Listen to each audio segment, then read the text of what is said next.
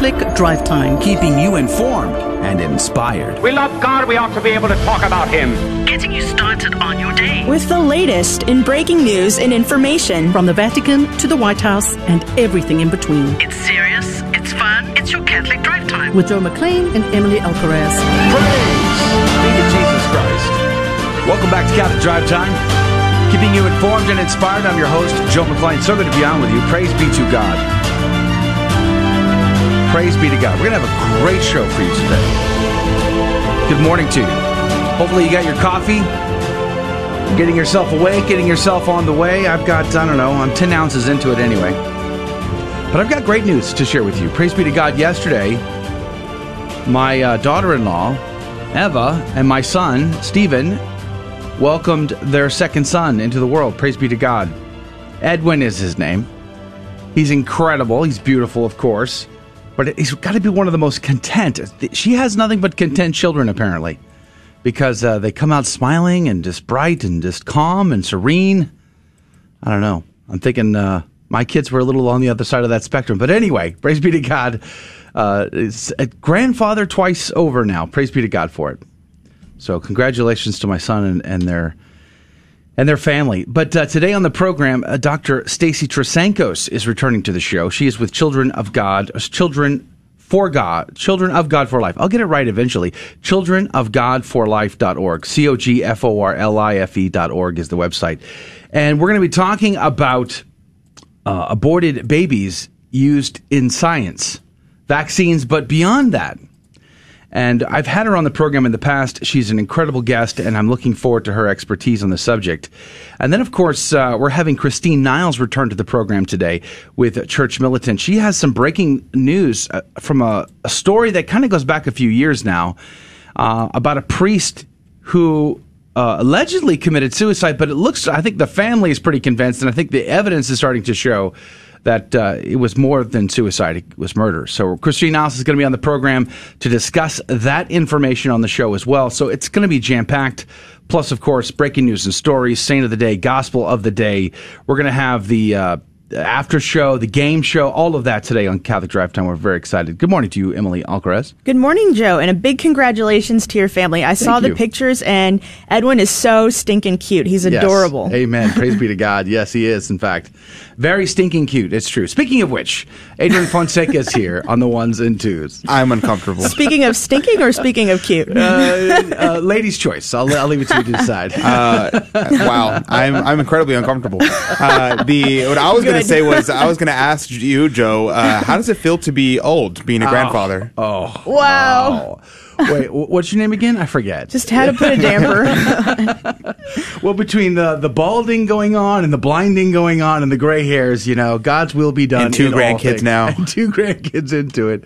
God's will be done in all things. Praise be to God. It's going to be a packed show today. Pretty excited. Uh, and, and we get to give stuff away too. The, oh, we'll give the prize away tomorrow, but three more chances in the coffee cup of divine providence to win the prize this week. And uh, who's our our prize this week? This week's sponsor is Just Love Prints, and that is a ministry run by a Catholic artist called Lindsay Trazen. She's giving away a beautiful print of the Holy Family in the, at the Nativity. Yeah, praise be to God for that. Oh, good news. Breaking news. You heard it here first. Adrian, we have some great news to share about our podcast.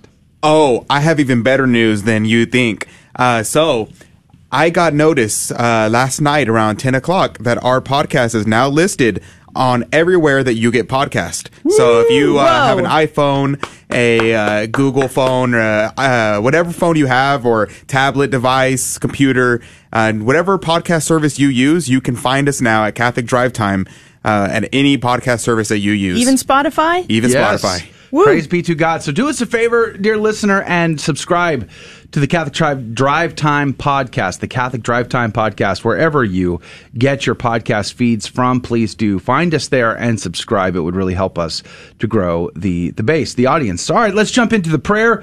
We have a lot to dive into this hour. I hope that you'll join us for at least uh, some of it, if not all of it.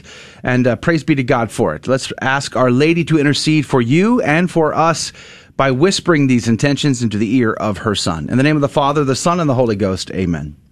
Remember, O most gracious Virgin Mary, that never was it known that anyone who fled to thy protection, implored thy help, or sought thine intercession was left unaided.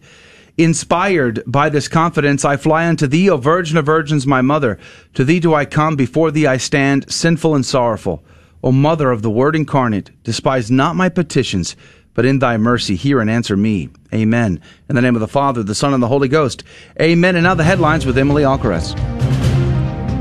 The New Mexico State Senate has passed a bill to decriminalize assisted suicide, which the state's Catholic bishops had strongly opposed. The bill, known as the Elizabeth Whitefield End of Life Options Act, allows licensed physicians, physicians, assistants, and nurses to prescribe a lethal drug to people with a terminal illness and the ability to self administer the drug. The states of California, Colorado, Hawaii, Montana, Oregon, Vermont, and Washington, plus the District of Columbia, have already legalized assisted suicide. Archbishop John Wester of Santa Fe earlier this month decried the proposed law as the worst in the nation and a threat to the vulnerable. Under the bill, those with non terminal issues such as mental health disorders or intellectual disabilities may also request assisted suicide after further medical evaluation by a mental health professional. A district court in Japan has ruled that the government's failure to acknowledge same sex marriage is a violation of the Constitution. A Sapporo district court said the government's definition of marriage was discriminatory and violated constitutional protections for equal treatment under the law. However, the court ruling does not automatically change the country's legal definition of marriage. To do so would require legislation by Parliament, which has previously refused to enact such legislation. Advocates of so called same sex marriage say they will now push for Parliament to redefine marriage in the country of Japan. Current Japanese law does not acknowledge same sex marriage but does not expressly prohibit it either. And a father in Canada has been jailed after referring to his gender dysphoric daughter by her biological pronouns. The warrant was issued by a judge for the arrest of Robert Hoogland after calling his biological biologically female child his daughter and referring to her with the pronouns she and her. Hoogland was found to be in contempt of court, and on Tuesday at 10 a.m., Vancouver time, Hoogland surrendered himself to the court in response to the Attorney General of British Columbia's warrant, his at- arrest for contempt. He was then arrested and jailed. Hoogland opposes his child's undergoing gender affirmative medical procedures and has stated this opposition again and again in the hope of saving his child from irreversible harm. The Canadian medical system, the legal system, and the child's mother are pressing ahead with the so- social and medical transition of the child. I'm Emily Alcaraz, and these are your Thursday morning headlines through a Catholic lens. Praise be to Jesus Christ in all things. Saint Alexander of Jerusalem, pray for us. Born in the third century, he studied in Alexandria, Egypt. He was a fellow student with the infamous Origen, somebody we kind of speak about or quote quite often here on the program. He was a bishop of Cappadocia, imprisoned from 204 to 211 for his faith during the persecutions of Severus. But afterwards, when he was released, he made his way to Jerusalem. He was coadjutor, bishop of Jerusalem with Saint Narcissus in 212, and censured for encouraging Origen to teach in churches while still a layman. He developed a large theological library. He was imprisoned again during the persecutions of Decius. And then, uh, when given a chance to save himself by denouncing Christianity, St. Alexandria of Jerusalem made a public pronouncement of his faith. He was thrown to the wild animals, but they refused to attack him. He was re imprisoned, and Alexander died in chains from general maltreatment and is considered a martyr of the faith. He died in about 251 in Caesarea. St. Alexander of Jerusalem, pray for us. The gospel comes to us today from John chapter 5, verses 31 through 47. Jesus said to the Jews, If I testify on my own behalf, my testimony is not true. But there is another who testifies on my behalf and I know that the testimony he gives on my behalf is true. You sent emissaries to John, and he testified to the truth. I do not accept human testimony, but I say this so that you may be saved. He was a burning and shining lamp, and for a while you were content to rejoice in his light. But I have testimony greater than John's. The works that the Father gave me to accomplish, these works that I perform testify on my behalf that the Father has sent me. Moreover, the Father who sent me has testified on my behalf. But you have never heard his voice, nor seen his form, and you do not have his word remaining in you, because you do not believe in the one whom he sent. You search the scriptures because you think you have eternal life through them. Even they testify on my behalf. But you do not want to come to me to have life. I do not accept human praise. Moreover, I know that you do not have the love of God in you. I came in the name of my Father, but you do not accept me. Yet, if another comes in his own name, you will accept him. How can you believe when you accept praise from one another and do not seek the praise that comes from the only God?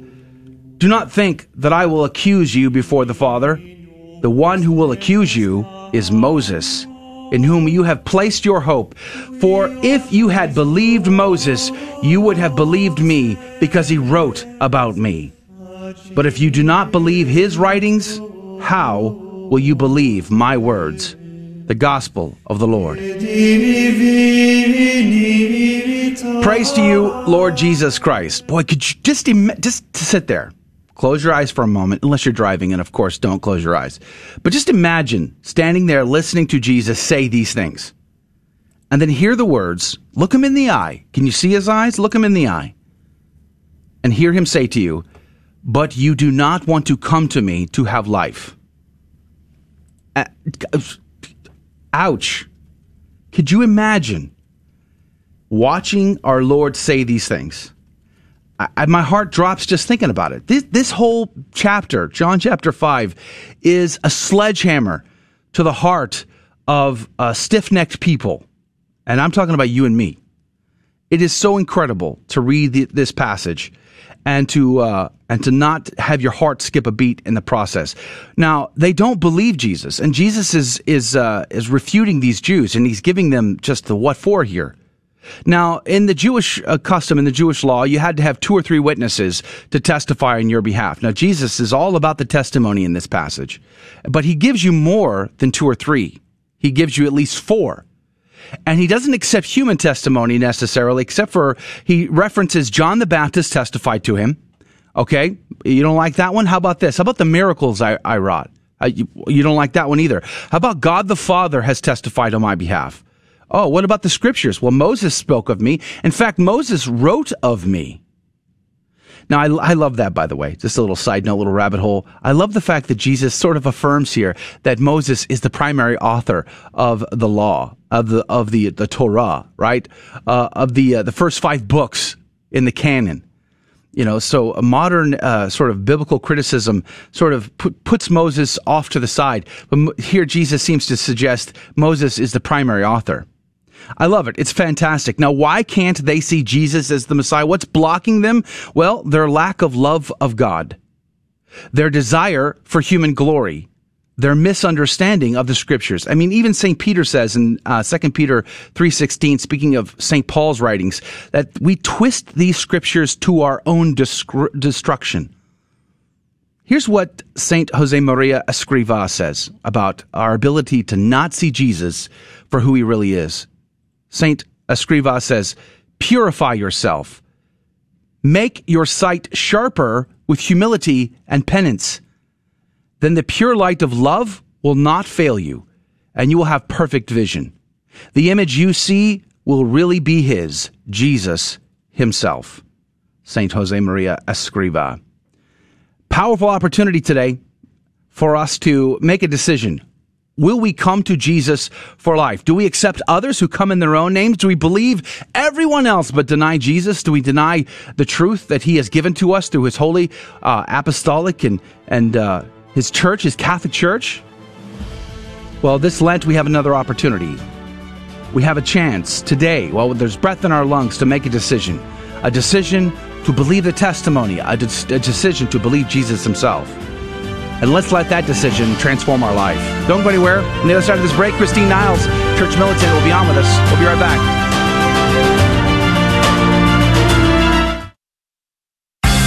Seventh-day Adventists use Ecclesiastes 9:10 to argue that souls in heaven aren't cognitively aware of our prayers because the inspired author says that souls don't have any knowledge in the afterlife. But this objection fails because the inspired author was operating with a limited and vague view of the afterlife without New Testament revelation. When we come to the New Testament, it's a whole new ballgame. Consider Revelation 5 8, where 24 presbyters, human souls, surround Jesus and offer him the prayers of Christians on earth in the form of incense. How could they do this if they weren't cognitively aware of all those prayers? So, just because an Old Testament passage speaks of the afterlife in a way that's not compatible with the intercession of the saints, it doesn't follow that the Catholic doctrine is proven unbiblical. I'm Karlo Broussard with the ready reason for Catholic Answers, Catholic.com. Hi, Joe McClain here, host of the Catholic Drive Time, heard Monday through Friday, 6 a.m. Central, 7 Eastern, right here. And I'm proud to tell you that Real Estate for Life is an underwriter of the Catholic Drive Time. Real Estate for Life connects home buyers and sellers to real estate agents while supporting pro life organizations. Real Estate for Life offers their clients a faith based experience. Real Estate for Life is online at realestateforlife.org. That's realestateforlife.org. God love you. Praise be to Jesus Christ. Welcome back to Catholic Drive Time. Keeping you informed and inspired. I'm your host, Joe McClain. So good to be on with you. Coming up in about 18 minutes or so from now, uh, Dr. Stacy Trasancos from Children of God for Life is going to be our guest. We're going to talk about the use of aborted babies in science, vaccines, but more than just vaccines. Uh, it's kind of bigger than that. And Dr. Stacy Trasancos will be on to discuss that, plus catch us up on the vaccine related stories. Uh, so stick around for that if you're able to. But joining us right now via Zoom chat is uh, returning to the show, our good friend Christine Niles from Church Militant. Good morning to you, Christine. Good morning. How are you? Praise God, I am alive, and that counts. Thanks for having me back on. Yeah, it's good to see you. Now, you've got, there's a story out of Buffalo, New York. It goes back years now, I guess, about a priest who, uh, I think the story originally started as he committed suicide, but the evidence seems to suggest something else. And you, you have some breaking news on this story. Yes, this is something that we spent more than a year looking into. It's about the death of Father Joseph Marino. He was a very popular, beloved priest in the Diocese of Buffalo. And um, he, uh, was found dead in his bedroom on October 13, 2012, with a gunshot wound right here to the top of his head. And it was immediately ruled a suicide. But there are so many inconsistencies in the circumstances surrounding his death.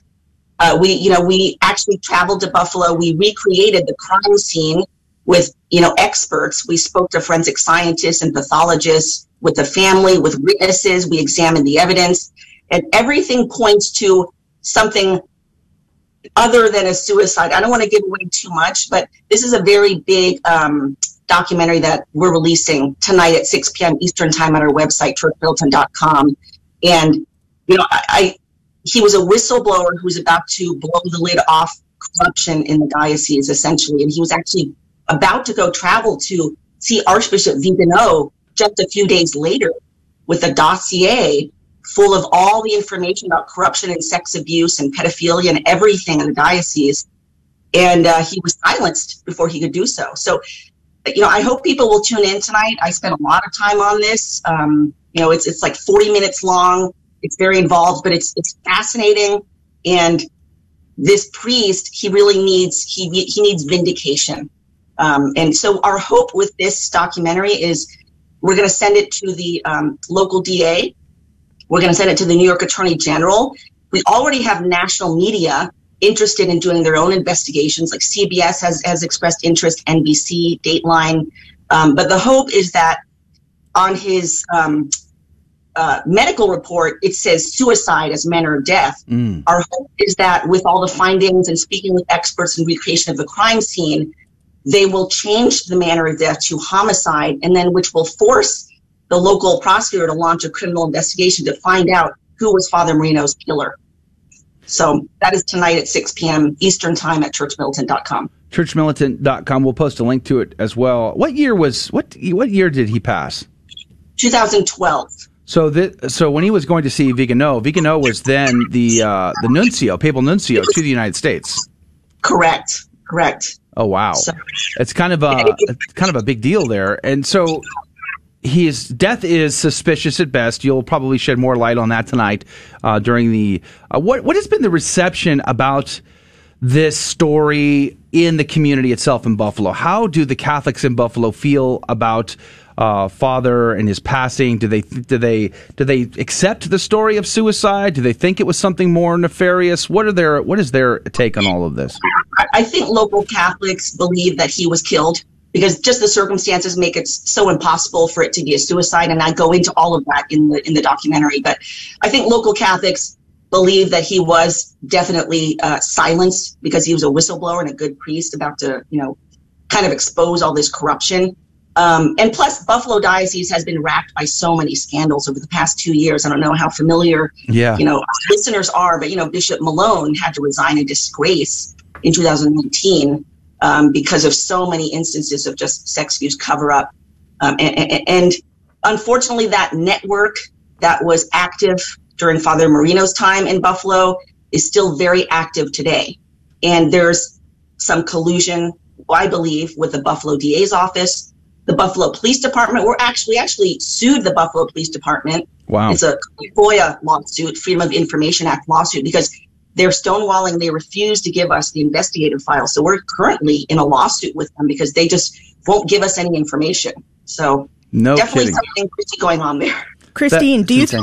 do you think that um, this investigation, if this blows the cover on what is going on in Buffalo, do you think it'll lead to other investigations? For example, with what's going on with Father Kalchik in Chicago or in Detroit? Gosh, I hope so. I really hope so because there is so much going on in Chicago. I mean, Chicago's, I'd say, about 100 times worse than Buffalo. Um, and Detroit, we've, spoken a lot about Detroit. Um, you know, we at Church Mills can only do so much. You know, we're kind of a small team here. I, I wish that there was an army, you know, of investigative reporters kind of picking up the ball and doing their own reports and investigations in lots of other dioceses because we do we need them. We need them. Christine Niles is our guest today. Uh, she is with Church Militant, churchmilitant.com. She has a breaking uh, documentary coming out tonight about this story out of Buffalo. We encourage everybody to go check that out. Will that be available just on the website or will it be on YouTube? Where else will that be? We'll have it on YouTube as well. Um, we like people to come to our site, churchmilitant.com, because that'll be like the highest quality video. But yeah, we do have a churchmilitant.com YouTube channel where people can watch it as well. So that, again, that's at 6 p.m. Eastern time tonight at Church Militant. And it's free. It's free for everybody. So Um, now, there's a couple of other stories too that uh, I think that you've been working on. Now, if I'm not mistaken, your role at Church Militant has somewhat been hyper focused as of late. You're like knee deep in all of the investigative work. Is that is that true? It is. You know, for a while, about for about for about five years, I ran and managed the news team. I was head of the news team, and so I was involved in all the daily articles and stories coming out every day. Um, and I liked doing that, of course. But then um, about a couple of years ago, Voris gave me a promotion and put me head of head of senior projects, which is the investigative reporting arm of Church Militant, which really I love to do. It gives me time to really delve uh, you know, deeply into various stories, spend time, know, looking into them, produce these documentaries. It's, it's really what I love to do. I don't have to like rush around with my hair on fire every day because I'm worried about, is this article up yet? And have we copy edited this? You know, so, um, you know, that's what I'm focused on right now. Although I do still love the, the news aspect of things and politics and all that stuff. So I do, do keep up with all that. You know, it's interesting to me because we 2018, the you know the McCarrick Summer of Shame that kicked off so much on you know so many stories of corruption and scandal throughout the church, and then of course we get to 2020 and the pandemic hits, and then things kind of go silent for a long time. But uh, there's still a lot happening within the church from a scandal perspective. What are the stories that are on your radar that you're focusing on from an investigative standpoint? Um, well, this related to McCarrick and Summer of Shame. It's not so much investigative, but it's something I did write on recently.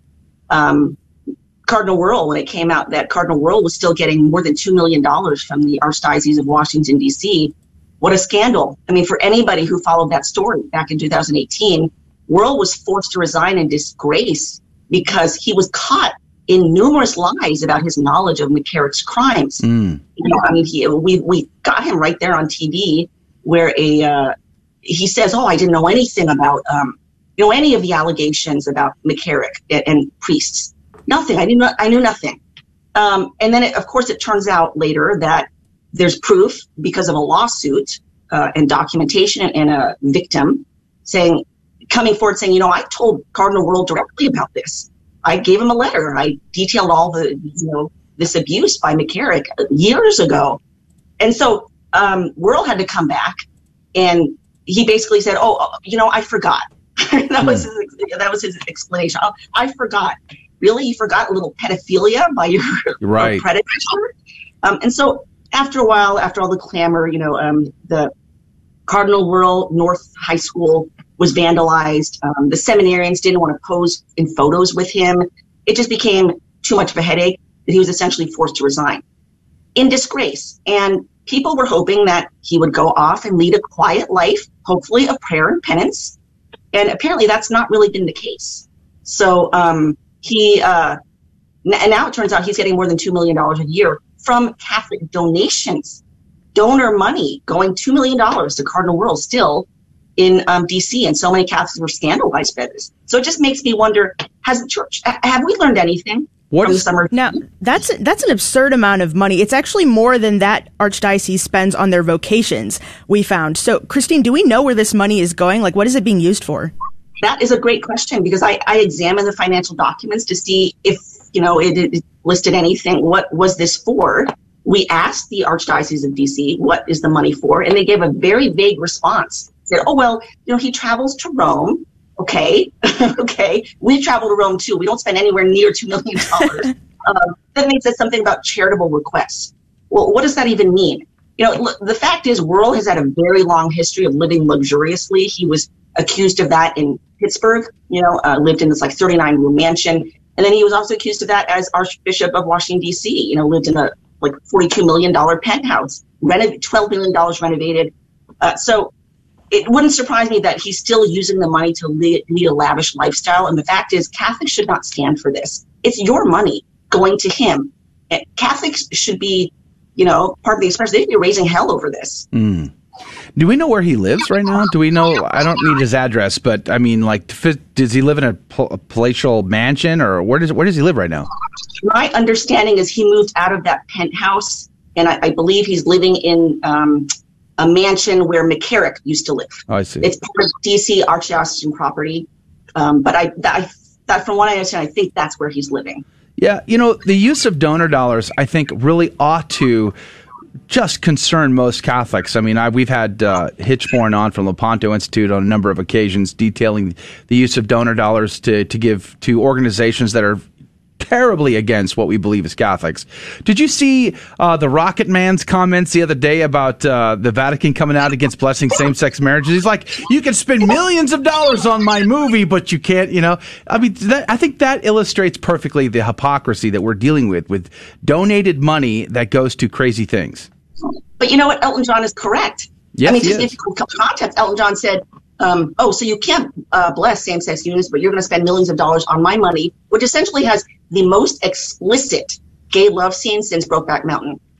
1.1 million euros of Catholic money from Peter's Pence funneled to this movie, which was a, a huge scandal at the time, and it still is a scandal. But you know, Elton John, I'm sorry, he's correct. There's a double standard. Now, I'm happy that the church came out and they correctly confirmed that you cannot bless same-sex unions. That's absolutely correct. Amen. Because according to the document, God, quote, does not and cannot bless sin, close quote. Problem today is nobody thinks it's sin anymore, including, unfortunately, some German bishops. Because the reason they had to um, issue that letter in the first place was because some German bishops were actually blessing same-sex unions. So the church had to come out and clarify, hey, we can't do this. You can bless individuals, you know, if you struggle with same-sex attraction. Of course you can bless individuals to help them in their struggle. You just can't bless the actual union if it's an active sexual relationship because that's blessing sin and God can't do that. But you know, the problem is that there's no um, enforcement of that. So the church comes out, it says this, but then German bishops and others they do whatever they want, and there's there, there are no consequences essentially. All right, that's going to do it, Miss uh, Christine Niles. Thank you for your time today. Be sure to check out that uh, documentary tonight, churchmilitant.com. What time, Christine? That's 6 p.m. Eastern time. 6 p.m. Eastern. All right. Well, God love you, Christine. We'll see you next time. But don't go anywhere, dear listener. We'll be right back with more Catholic Drive Time.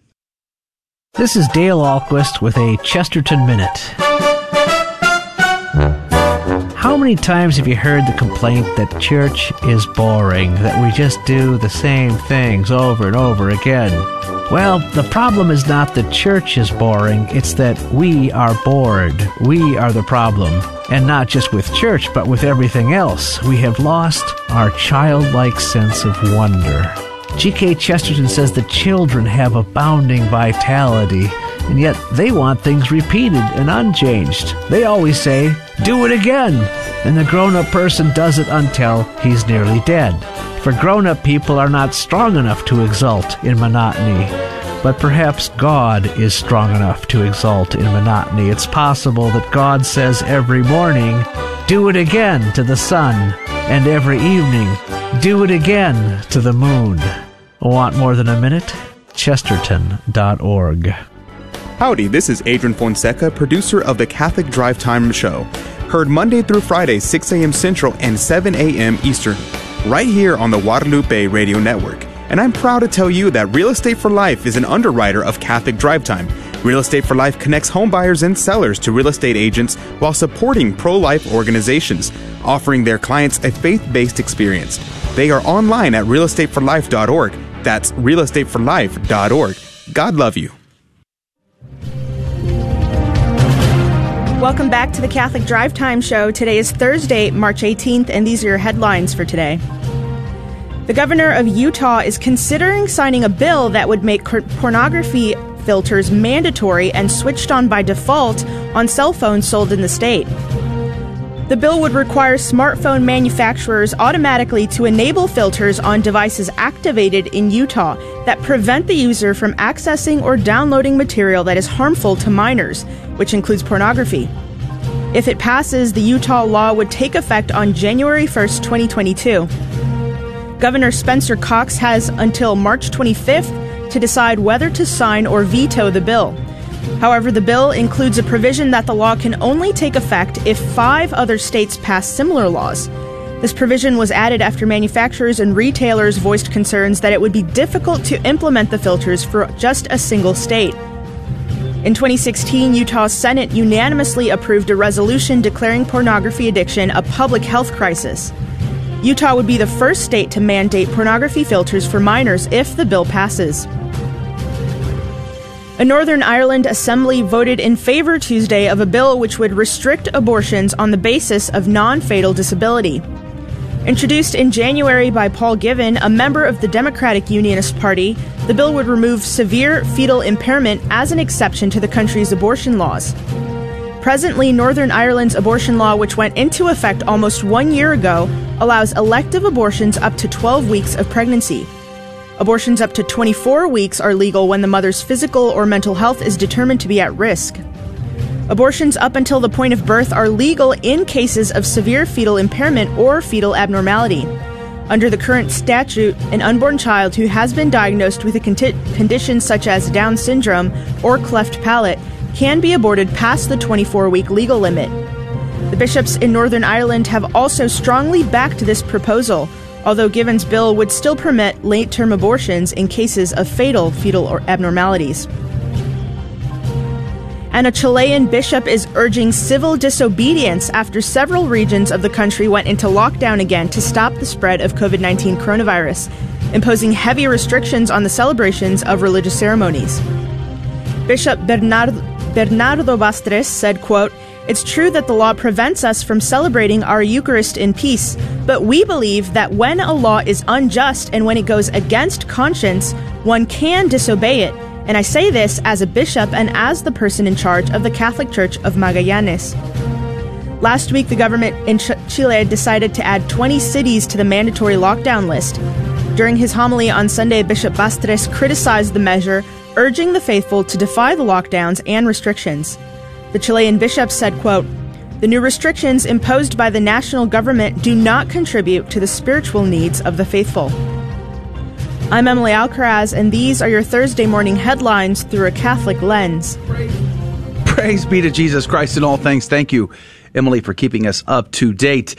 Uh, don't forget, the Catholic Drive Time podcast is now, uh, according to uh, Adrian, who has been dubbed Stinking Cute. Or what did we say earlier, Emily? I thought it was just stinking.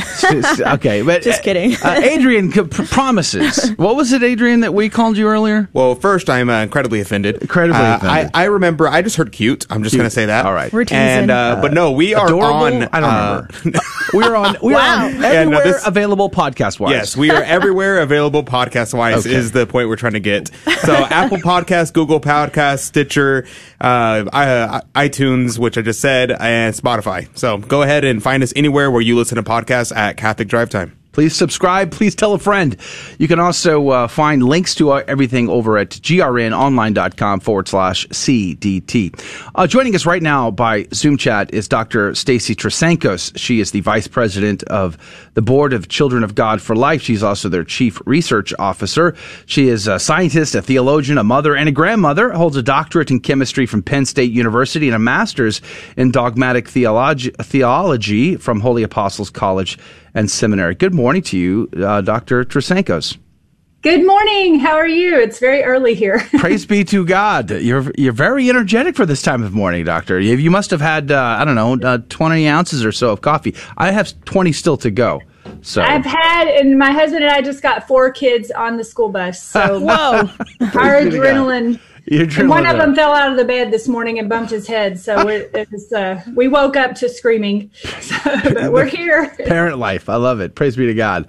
Um, now, children of God for life. Uh, I, you know, I love the um, the tagline here, and we kind of we kind of we kind of stole a little bit today for our program in order to have a conversation around what we believe as Catholics. It says end the use of aborted children in science.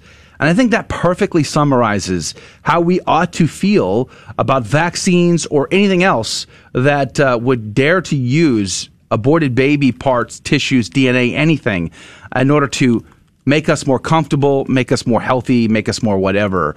Um, tell us about the work of Children of God for Life. Let's start with that. Well, Children of God for Life was founded by Debbie Vinnedge, and she is the mother who wrote to the Vatican and got an answer back in uh, 2005 from the Pontifical Academy for Life about what to do about vaccines produced using fetal cell lines. So, you know, what do we do about benefiting from abortion? She was asking the, the Vatican, how do, you know, is it inherently immoral to use these vaccines? How do parents navigate this difficult corner that we've been backed into? And the Vatican gave some guidance.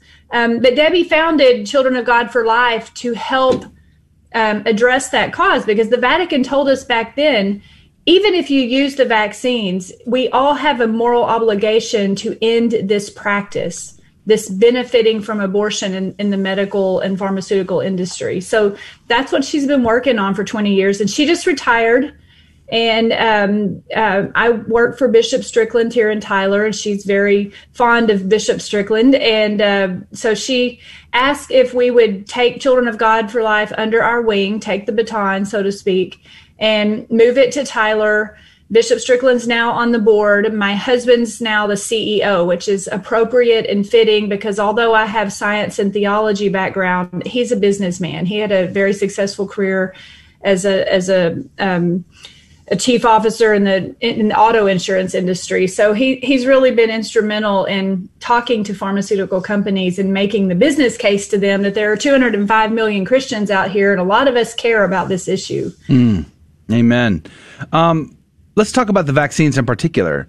So we've had we've now had I don't know a few months at least several months now of vaccine rollout of several vaccines on the market now, and we've seen some conflicting reports about uh, whether or not these things are safe or or or they're effective.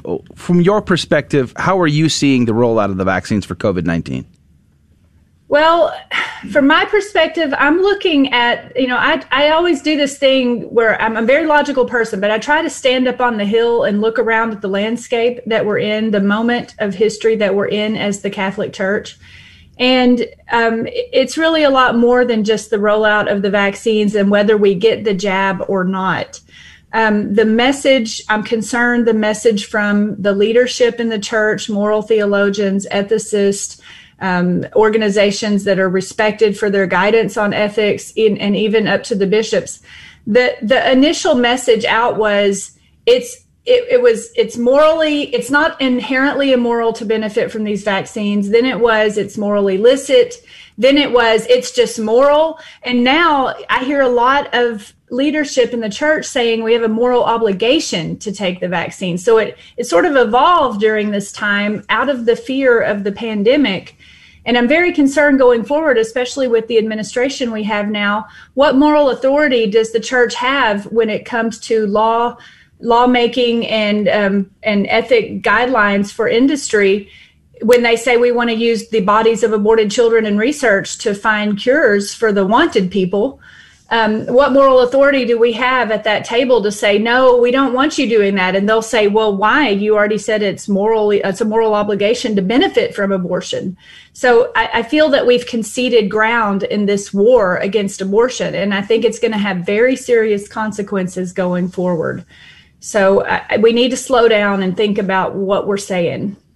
Dr. Stacy Trasancos is our guest. Uh, she is with Children of God for Life. You know, I look at this, Dr. Stacy. I look at the fact that there's a high amount of pressure to get the vaccine. Uh, from church leaders, of course, as you just said, but also everybody else in society. High amount of pressure for that.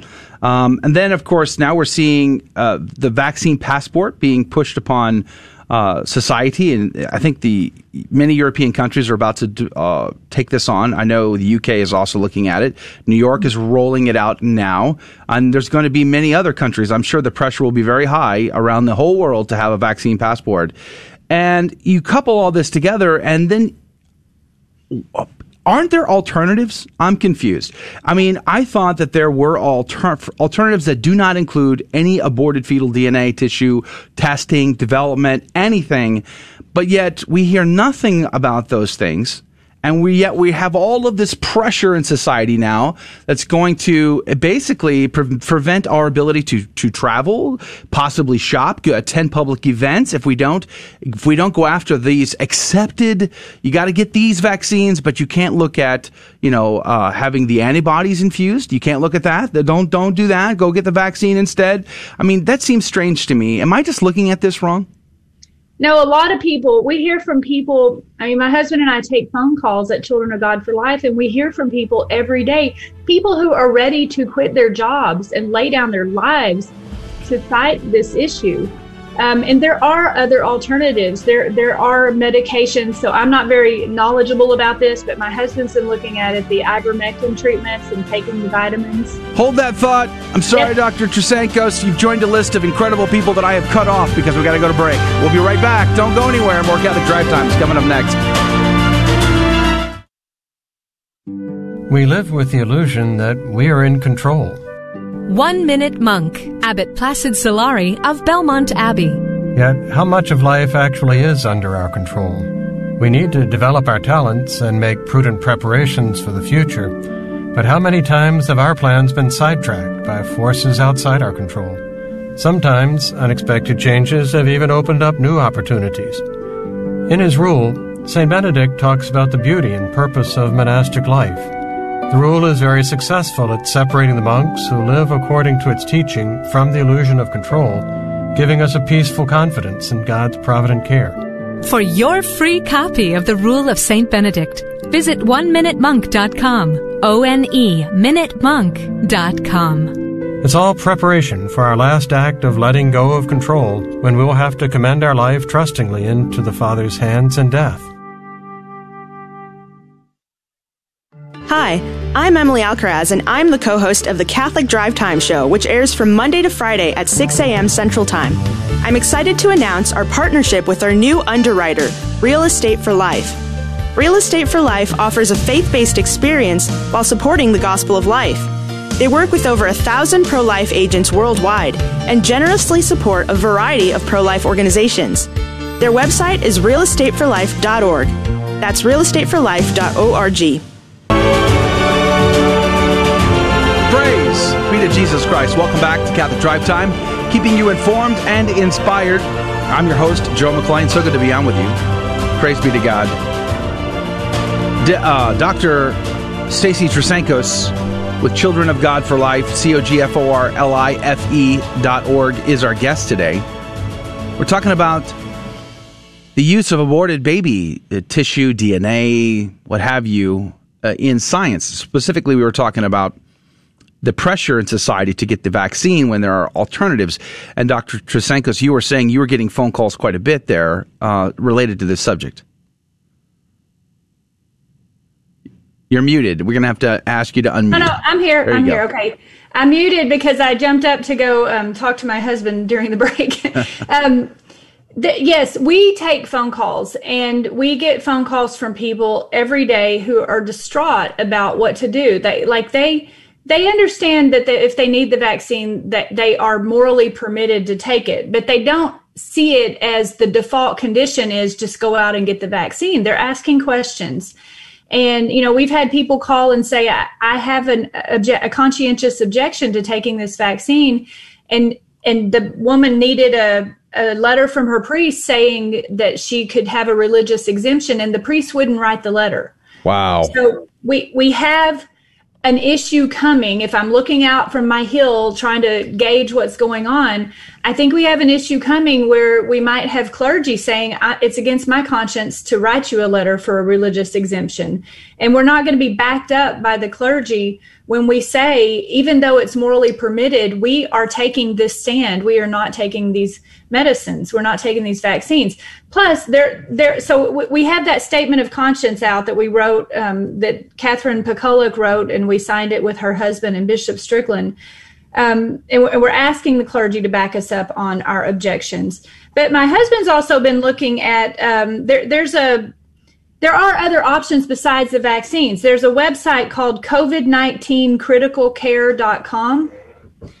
And um, it, it's got things you can do besides take the vaccine to protect yourself from the virus, like taking vitamins and having ivermectin and things to do, even if you get the virus, that mitigate the symptoms.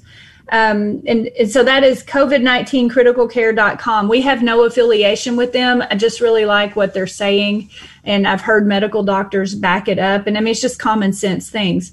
But yes, there are other options to protect yourself. Our kids here in Texas have been going to public school since August and it's kind of wink wink with the mask and the social distancing. You know my son in fourth grade says they wear their mask in the hallway but nobody's six feet apart. And when they go into the classroom they can take their mask off but they sit at the same tables together right up in each other's face. And they've been doing this since august. And you know what? There has been no community outbreak in lindale texas where our kids go to school. Our two teenagers in high school attend a building with 1,200 other kids every day of the week.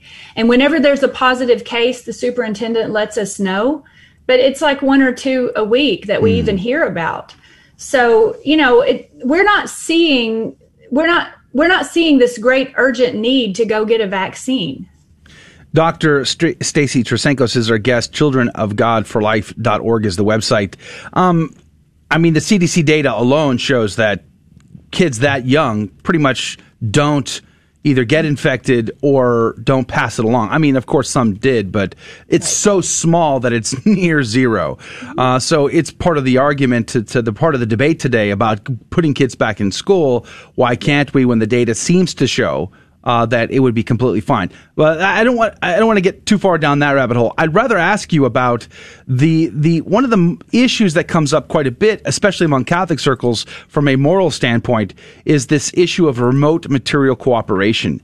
And the conversation tends to go that this this aborted fetal uh, DNA was harvested so long ago that it's so far removed, it's so far back there that why are we still discussing it? And I'm summarizing it, of course, in my tongue-in-cheek kind of way. Uh, is that true? Is that the case?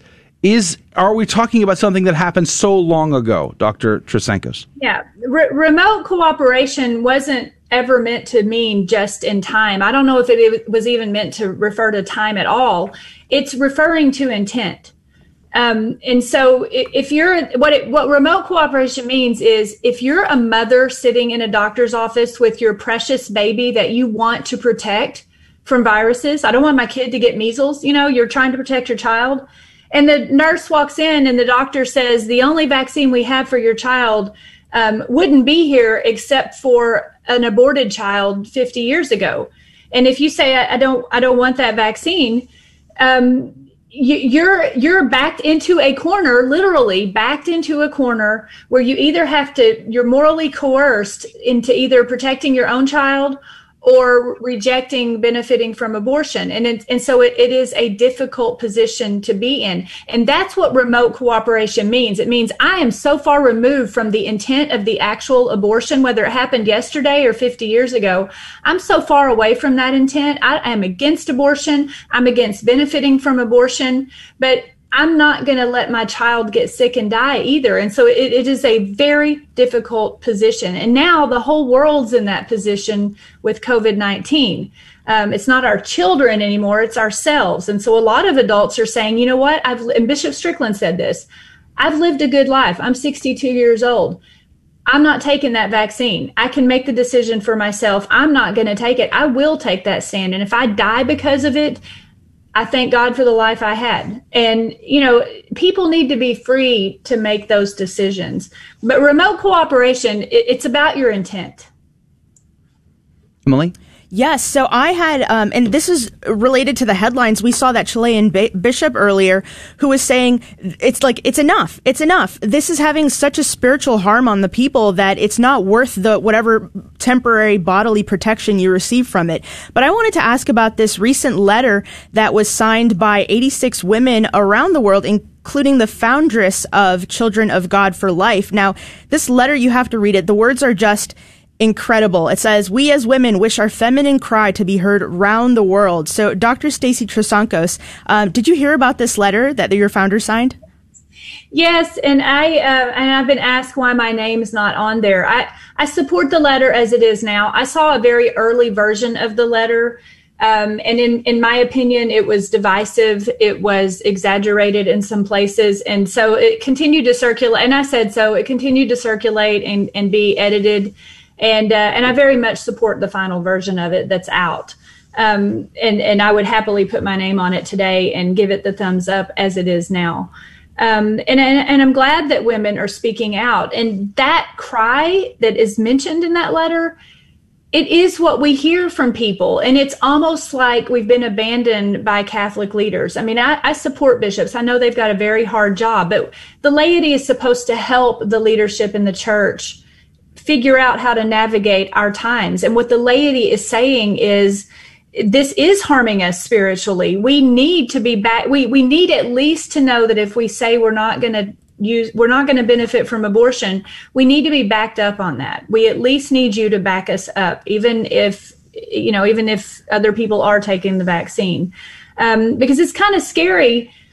I mean, imagine we go and, and somebody and somebody at our work says you have to have this vaccine to participate in society you have to get this vaccine and we say i have an objection to it and and then our church says to us uh, nope, sorry, you don't get to have an objection to it. You have a moral obligation to get the vaccine. And the government says, see, your own church is telling you to get the vaccine. We have literally nowhere to go then to, to object at all um, we're more than ever backed into a corner. You know, we're nailed into that corner. So um, I just think we need to slow down and, and really appeal to the clergy and the leadership, the moral theologians. You know, guys, please back us up on this. So we have our own letter, our our con- statement of conscience, um, it, along the same veins, but it's specifically asking for backup with when we have objections to benefiting from abortion.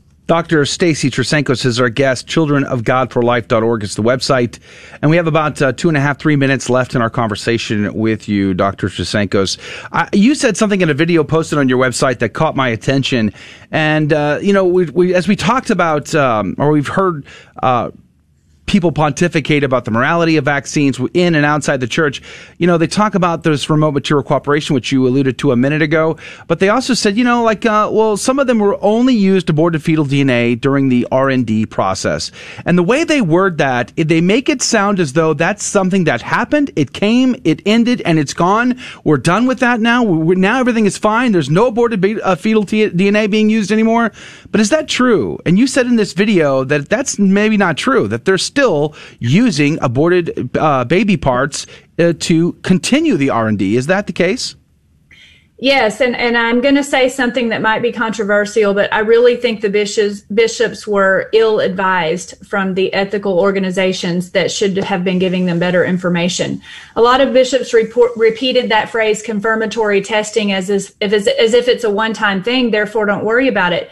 But research and development doesn't end. Um, um, Moderna itself has just built a multi-million dollar facility in Norwood, Massachusetts to continue research and development on vaccines for the new strains of COVID-19 coming out. And so every time they have a new and they tweak the vaccine a little bit genetically, they're going to need to do that same in vitro test in the fetal cells to see if it works. So uh, research and development doesn't ever end. If that happened, scientists would be out of jobs. Wow. Uh, so they, somebody did not understand how science R&D production works when they were advising the bishops.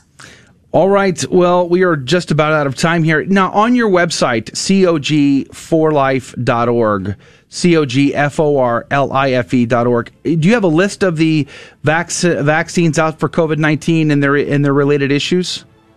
Yes. If you go to the front of our webpage, it says COVID-19 vaccine guidance. Um, and so, what you'll find there is a quick summary uh, and links to all the research papers of how the fetal cell lines are used in the four vaccines that are in the market now, along with links to um, Vatican documents and moral guidance on what we're supposed to do. Excellent. Praise be to God, Dr. Stacy Trasancos, Children of God for Life. Thank you for being on with us today. Thank you. Have a great day. You as well. God love you. All right, that is going to do it for hour number one for Catholic Drive Time. Praise be to God. We'll be posting the interviews later today on our social media sites. Make sure you check out grnonline.com forward slash CDT to find the links. And also check out the links to our sponsor, realestateforlife.org, helping buyers and sellers support pro life causes. God love you and God bless you. We'll see you in the next hour if you're able to join us. Thank you for joining us on Your Catholic Drive Time, where it is our pleasure to keep you informed and inspired. Join us Monday through Friday at the same time, right here on your favorite Catholic radio station. Don't forget to connect with us. Just go to facebook.com forward slash Catholic Drive Time. Again, that's facebook.com forward slash Catholic Drive Time. Be sure to share more than just us today. Share Jesus with everyone you meet. Bye now, and God love you.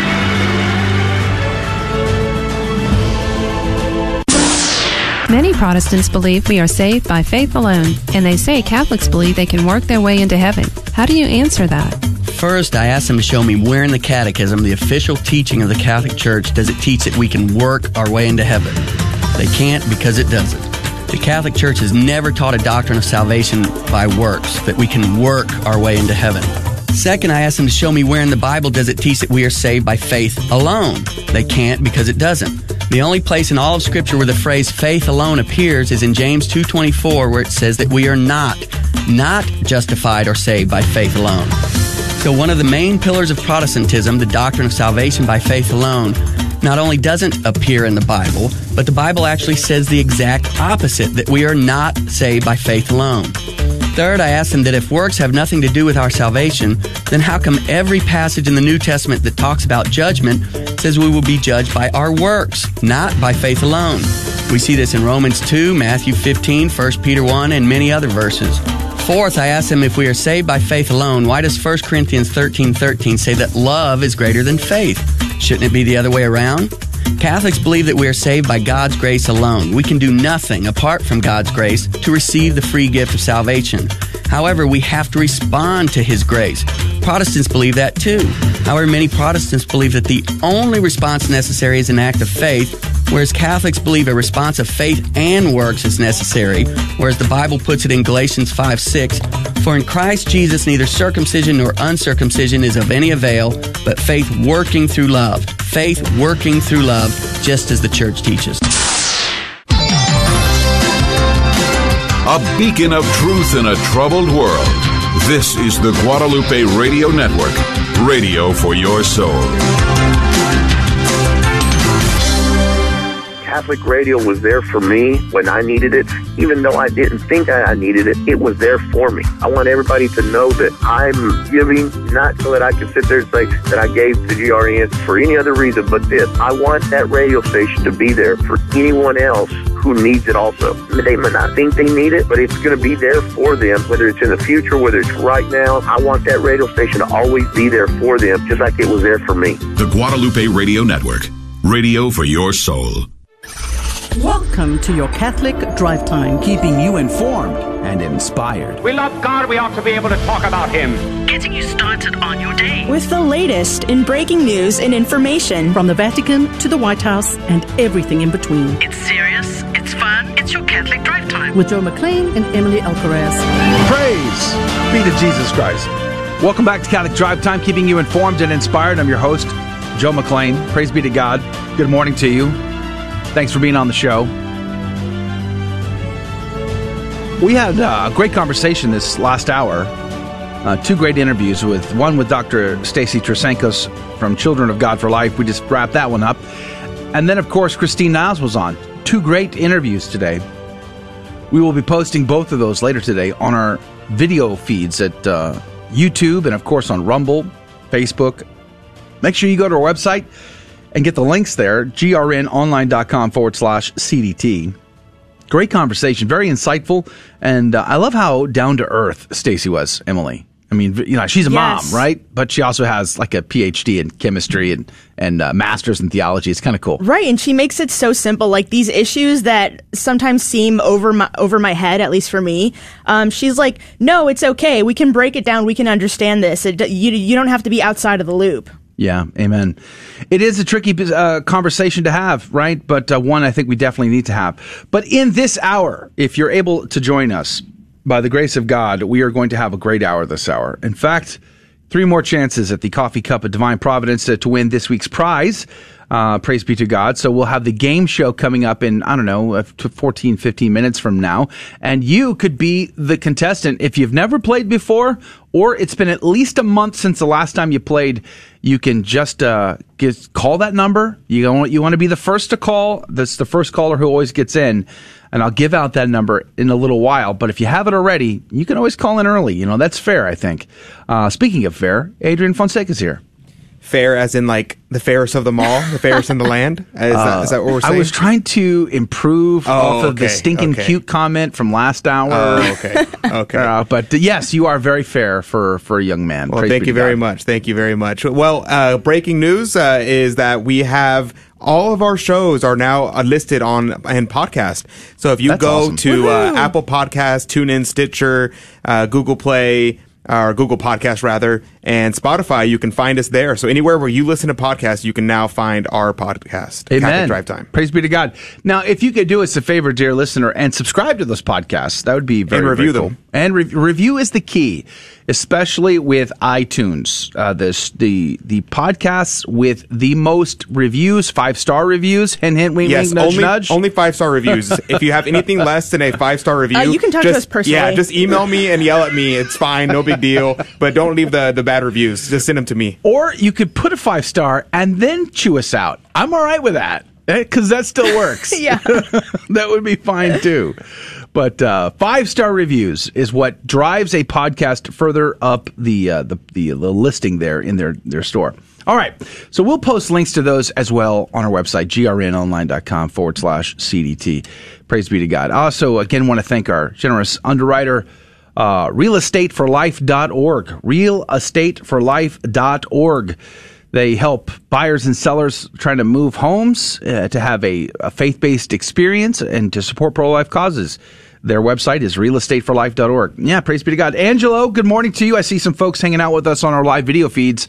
We love to hang out with our audience on the live video feeds, and Angelo's congratulating me because my second grandchild was born yesterday. Edwin is his name, praise be to God. And he is, he's just an adorable little boy. Uh, he's got a ton of hair. He's almost got more hair than I do, and he was just born. I mean, let that sink in for a moment. All right, that's going to do it uh, for the intro. Let's dive in. We're going to do breaking news and stories with Emily. We're going to do Saint of the Day, Gospel of the Day, and then our game show is coming up. And of course, we'll have an after show this hour where you, my dear listener, get to drive that conversation. Uh, whatever you want to talk about, that's what we're going to dive into. All of that in the after show, and everything is on the table, so you can ask questions. You could bring up stuff we've discussed in our interviews. Whatever you want to deal deal with, we will talk about in the after show of the program. So that's on the agenda today as well. Let's get started. Whatever your intentions are, we're going to pray for those, and we're going to ask you to uh, include our intentions in your prayers today as well. But we're going to ask Our Lady to intercede for all of us by whispering these into her, into the ear of her divine Son. In the name of the Father, the Son, and the Holy Ghost. Amen. Remember, O most gracious Virgin Mary, that never was it known that anyone who fled to thy protection, implored thy help, or sought thine intercession was left unaided. Inspired by this confidence, I fly unto thee, O Virgin of Virgins, my mother. To thee do I come, before thee I stand, sinful and sorrowful. O Mother of the Word incarnate, despise not my petitions, but in thy mercy hear and answer me. Amen. In the name of the Father, the Son, and the Holy Ghost. Amen. And now the headlines with Emily Alcaraz. A Catholic repairman in Baltimore was interviewed on EWTN about bringing his faith into his work. Darren Stern from Baltimore, Maryland, is not shy about sharing his faith with customers. In an interview with EWTN that aired on March 10th, Stern talked about how he provides customers with a small wind up Jesus figure to keep near their air conditioner. Stern says his faith carried him through his sufferings from chronic anxiety, which he says he struggled with for nearly 20 years. Stern's worry and stress affected him so much that he couldn't eat, and he said, I was like a perfectionist, and I didn't want to let people down. Stern turned to God when all else failed, saying that when you have nothing, then Jesus is all you have. After years of prayer, Stern learned to abandon himself to God. He said, I stopped worrying so much about what other people thought and about all the problems. Just go out and do the best you can, and that's what I kept focusing on. Let Jesus take all the bad stuff. Catholic schools in Virginia's Diocese of Arlington are open for in person instruction and finding demand to be so high that they're hiring 150 more teachers for the next school year. School officials say there is strong evidence that in person schooling can be done safely, as long as proper protocols are followed and children benefit from an in person learning environment. Dr. Joseph Vorbach, superintendent of schools for the Diocese of Arlington, said, The social, emotional wellness of children benefits greatly from their ability to be around one another and around adults who are helping them to learn. Research has found that children are less vulnerable to severe cases of coronavirus infection.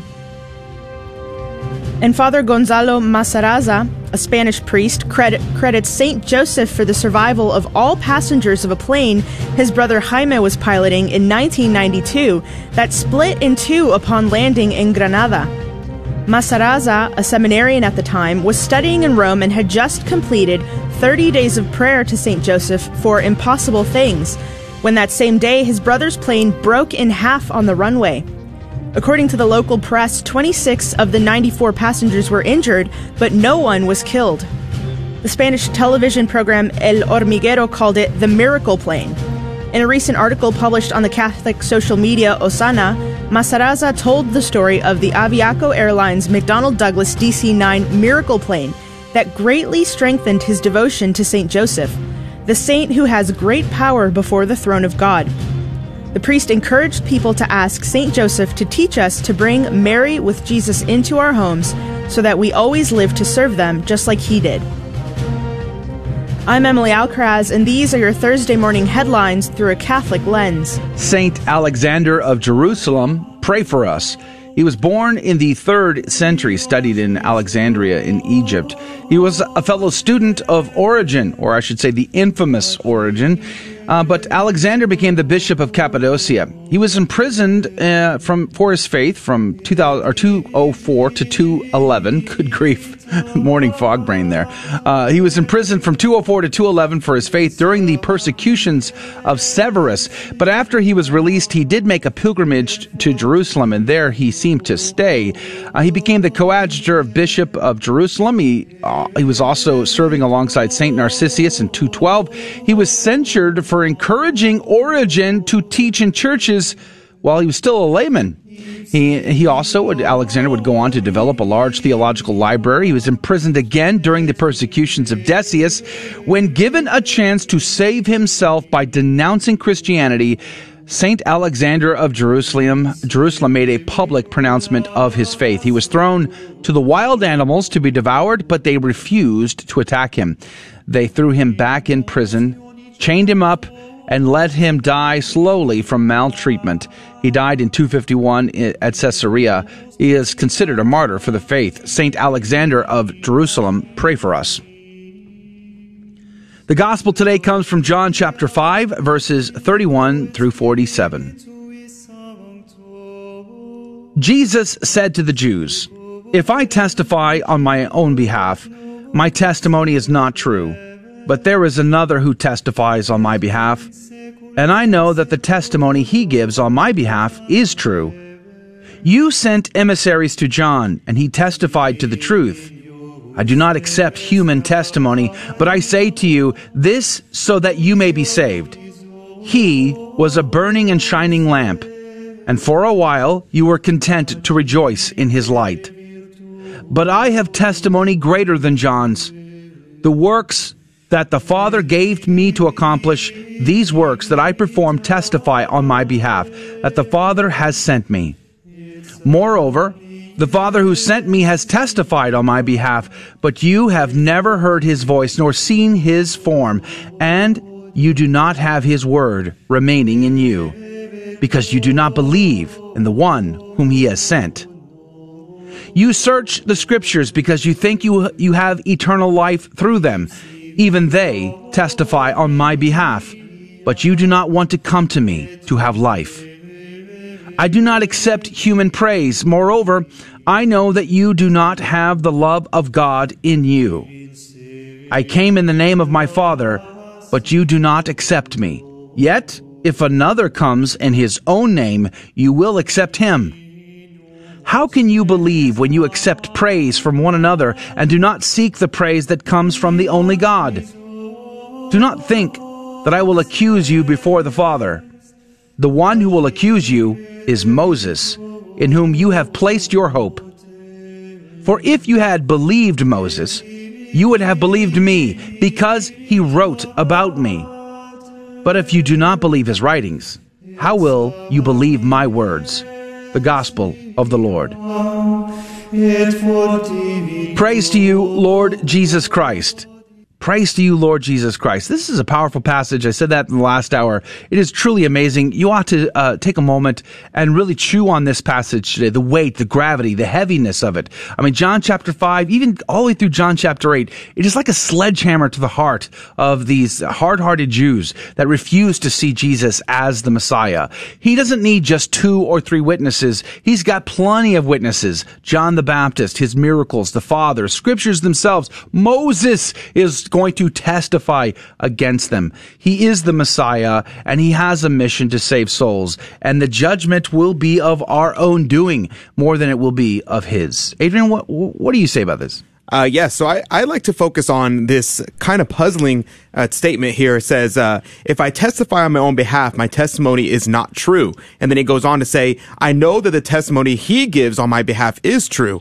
Now, what is being said here? Now, a Lapide says that the word true here is better translated as a witness. Uh, so it, it's uh, it's like credibility. So he said that if I testify on my own behalf, my testimony is not credible. Um, and so he says, but you people also believe that John the Baptist was a prophet. And if you believe he was a prophet, then you should believe his testimony. Cause I already know that his testimony is true because he was pointing towards me. And then our Lord shows forth this by the miracles that he does. He performs all these miracles that way that people may believe and be saved. He says that right there that they may be saved. But I say this to you so that you may be saved. Now that's very important because that is the mission of Jesus Christ. And that is the mission that you and I give because the miracles that God has created and he does them today. We did an interview before about the Eucharistic miracles. These miracles are here to bolster our faith. It's not the reason for our faith, but it bolsters our faith. It gives us a, a reason to believe. And I think this is very important for us to focus on and to remember that the miracles are here for us and that our Lord his testimony is true, not because of the miracles, but that lends credibility to them. If he had never done a single miracle in his entire life, we would still be obliged to uh, believe in him, so says Aquinas. I think that's very important. And uh, this whole talk conversation of truth, uh, Dave Palmer did a great show on it like two weeks ago, 4 p.m. on Fridays. All right. Uh, praise be to God. I guess that's going to uh, to do it. We're going to go to a break. We're going to come back and we're going to have our fear and trembling game show. We have three more opportunities to get into the coffee cup of divine providence to win this week's prize. And you, my dear listener, can win. I promise you, it's pretty easy. You don't even need to know the answers to any of these trivia questions because I won't be asking you. It's a 50-50 shot every time and it's a lot of fun. 877 757 9424 877 757 9424. Call right now. Are there any basic rules for doing apologetics? 1 Peter 3:15 says, "Always be prepared to make a defense." Always be prepared, scripture tells us. How can we always be prepared to make a defense of our faith? Rule number 1, pray. Pray to the Holy Spirit that he give you the courage to share your faith and the wisdom to choose your words carefully and profitably. Rule number 2, you don't have to know everything right now. Learn a little bit more about your faith each and every day. Read scripture, read the catechism, listen to apologetics tapes, listen to Catholic radio. Learn a little bit at a time. Rule number three, Luke 5 verse 10. Do not be afraid, henceforth you will be catching men. Jesus said this to Peter, but he's also saying it to us. Will you make mistakes and get into tight spots when you start sharing your faith with others? Yes, of course you will. But Peter made mistakes and he got into tight spots. Yet Jesus told Peter not to be afraid. Why? Because if we are sincere in our desire to share the truth with others, to share Jesus Christ with others, then Jesus will find a way to make good come from even our mistakes. Rule number four always view a question about your faith or even an attack on your faith as an opportunity, an opportunity to share the truth. Rule number five don't get frustrated. Catholics often get frustrated by what I call the doctrinal dance. You get asked about purgatory, Mary, the Pope, sacraments, all in rapid fire succession. Before you can answer one question, you're asked another, then another. Just keep bringing the discussion back to one topic until you've said all you want to say, then move on. Rule number six never be afraid to say, I don't know when asked a question about your faith. Don't try to wing it. However, always follow I don't know with, but I will find out and get back to you and make sure you do. A beacon of truth in a troubled world. This is the Guadalupe Radio Network, radio for your soul.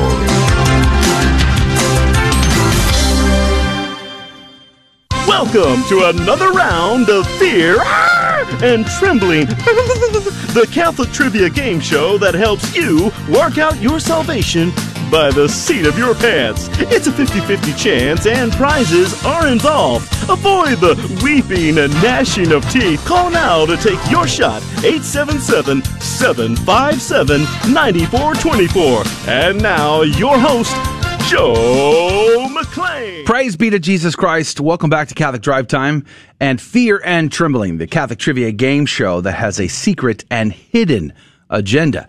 So don't tell anybody this, okay? Keep this between us. But what we do here is we have three Catholic trivia questions, right? And they, they range from, you know, easy to, Just let's just say complicated. But uh, here's the kicker: we don't ask the caller these questions. The caller does not need to know the answers to these questions because I ask Emily and I ask Adrian, and one of them will be right and the other will be wrong. And the caller will have 15 seconds on the clock to decide who do they trust more. Do they trust Emily? Do they trust Adrian? And then every right answer goes into the coffee cup of divine providence to win this week's prize. Tell them what they could win, Emily. This week's sponsor is JustLovePrints.com. You can find Just Love Prints on Facebook, Pinterest, and Instagram. And um, chances are, if you are Catholic and you have an Instagram, you probably already follow them because Lindsay Treza, the artist that runs this ministry, creates beautiful prints, stickers, and all kinds of illustrations. And the one she's giving away this week is called Love at First Sight, and it's a, a photo uh, or it's an illustration of Mary and Joseph seeing the baby Jesus for the first time at the Nativity. So that is that will be the beautiful prize for this week's prize wizard, winner. It is quite nice. I encourage you to see it for yourself if you haven't done so. Go on over to facebook.com forward slash Catholic Drive Time and scroll down to the post. You'll see it posted there. It's quite, quite lovely. So we're very excited about pulling somebody out of the coffee cup tomorrow for that. All right, let's go to the phones. Uh, we want to thank everybody who tries to call in and be a part of our show. It really means a lot to us, and we love talking to you. But it's always the first caller who gets in. And uh, let's see, Janie, good morning to you. Thank you for being on the program today. Good morning. Praise be to God, Janie. Where are you calling from? Breckenridge, Breckenridge. Oh, praise God. That's awesome. Uh, and where do you go to church? Sacred Heart of Jesus. Sacred Heart of Jesus. Now, are you familiar with the show, Janie? Uh, have you been listening before? Yes. Praise God. We're very grateful for that. Uh, so then you know, uh, you know firsthand how tricky uh, Emily and Adrian can be. Yes, sir. All right. So careful ears are the order of the day. Are you ready to go, Janie? Yes, sir. All right, Emily, we will start with you as is our custom. Are you ready? I'm ready. Are you sure? Yes. Are you sure? Absolutely. Here we go. Emily, can you tell me what is the term used to describe the worship given to another person or object which is due only to God? Okay, the worship they give to someone besides God is called idolatry. Okay. Sounds very reasonable to me. Let's just see what what Adrian has to say. Adrian, can you tell me what is the term used to describe the worship given to another person or an object which is due only to God? Uh, let's see. That is the sin of selfishness. The sin of selfishness. Yep. Not shellfishness, Not- but selfishness. Thank you for clarifying. no problem. Only Okay. on Fridays. So Adrian is on the hook for the sin of selfishness. And I suppose Emily is on the hook for the sin of idolatry. Who's right? Who's wrong? 15 seconds on the clock. Janie, what say you? Uh, okay, Emily. Survey says. Congratulations. Well done. You were not fooled at all by the effervescent, uh, stinking cute Adrian Fonseca. Thank you, thank you. Yeah. Yeah, well done, Jamie. Fine. Well done. You're in the coffee cup of divine providence with one chance to win. You feel pretty good about your chances now? Yes. All right, let's go for the second question. We'll start with Adrian this time. Adrian, are you ready? Oh, yes. All right, let's do this. Adrian, what is the term for a canonized male saint who was not a martyr? Uh, canonized male saint who is not a martyr. That would be a uh, confessor. A confessor. Hmm, okay. Let's see what Emily has to say. Emily, can you tell me what is the term for a canonized male saint who was not a martyr? This is like liturgically, right? Like what we call them in the. Okay, I'm going to go with disciple. A disciple. Yes. All right, who knows? Let's see. Adrian is on the hook for confessor, and Emily is on the hook for a disciple. 15 seconds on the clock. Who's right? Who's wrong? Janie, what say you? Emily. Emily. Survey says. I'm so sorry, Janie.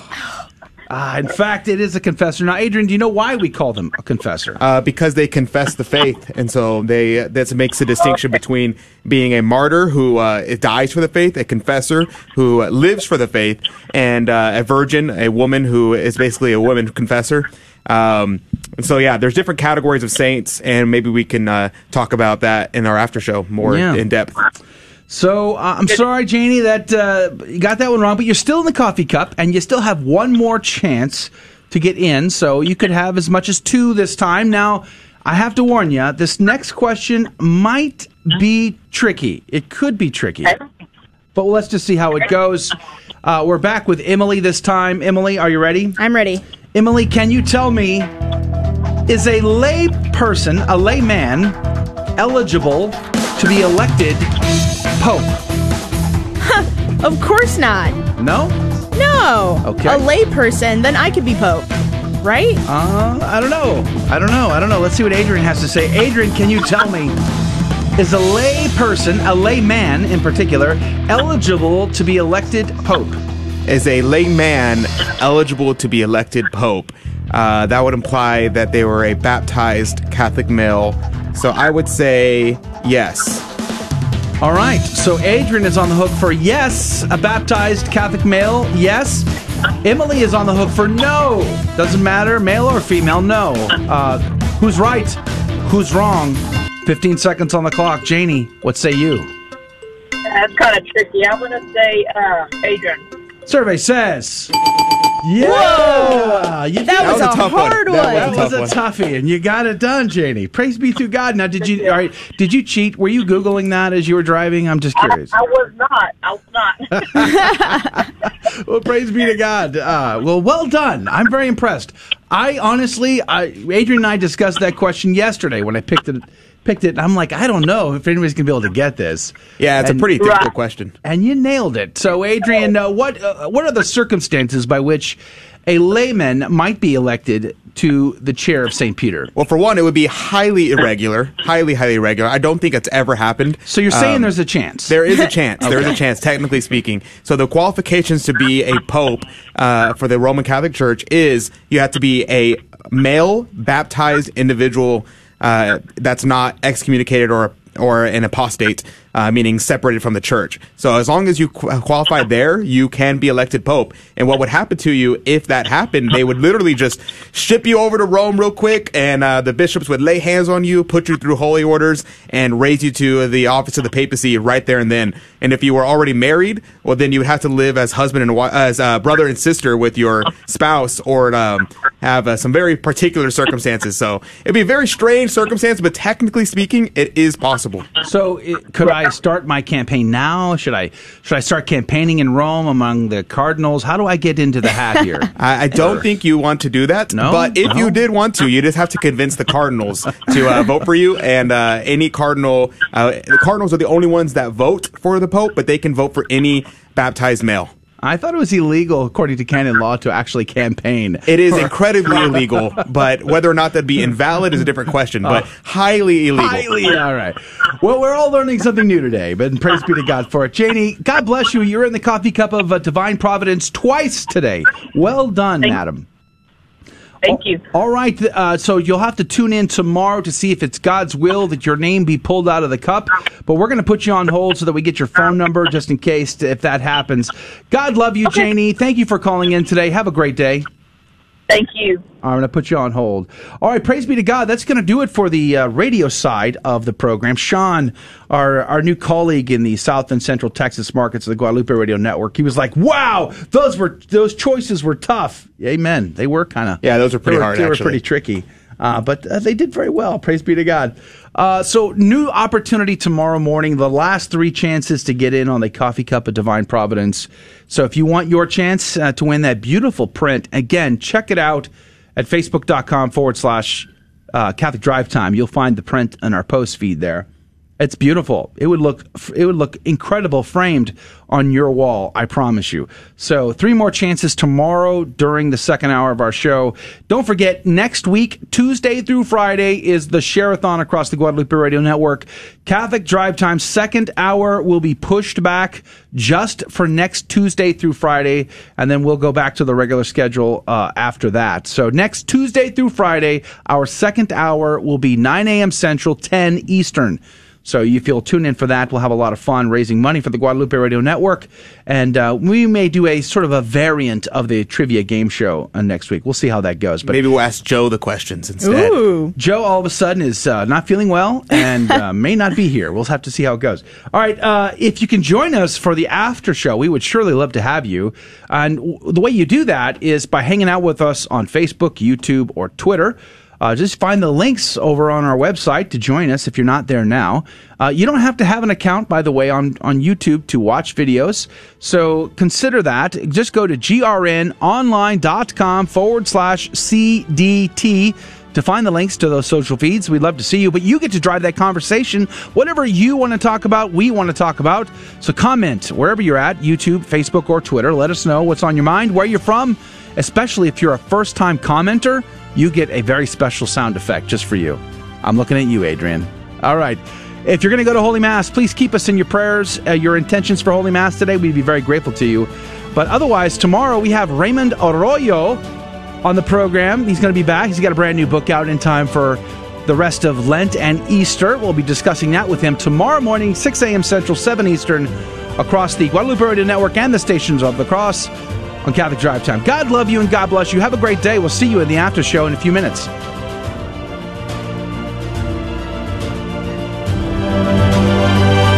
Thank you for joining us on Your Catholic Drive Time, where it is our pleasure to keep you informed and inspired. Join us Monday through Friday at the same time, right here on your favorite Catholic radio station.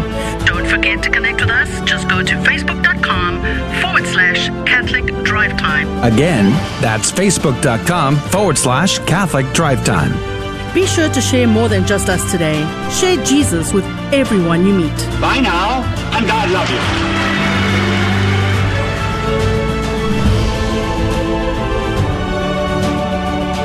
Welcome to the after show of the Catholic Drive Time show. Uh, I'm covering here while Adrian and Joe run some errands around. Uh, we had a great conversation, though, today. Two great conversations. First with Christy Niles.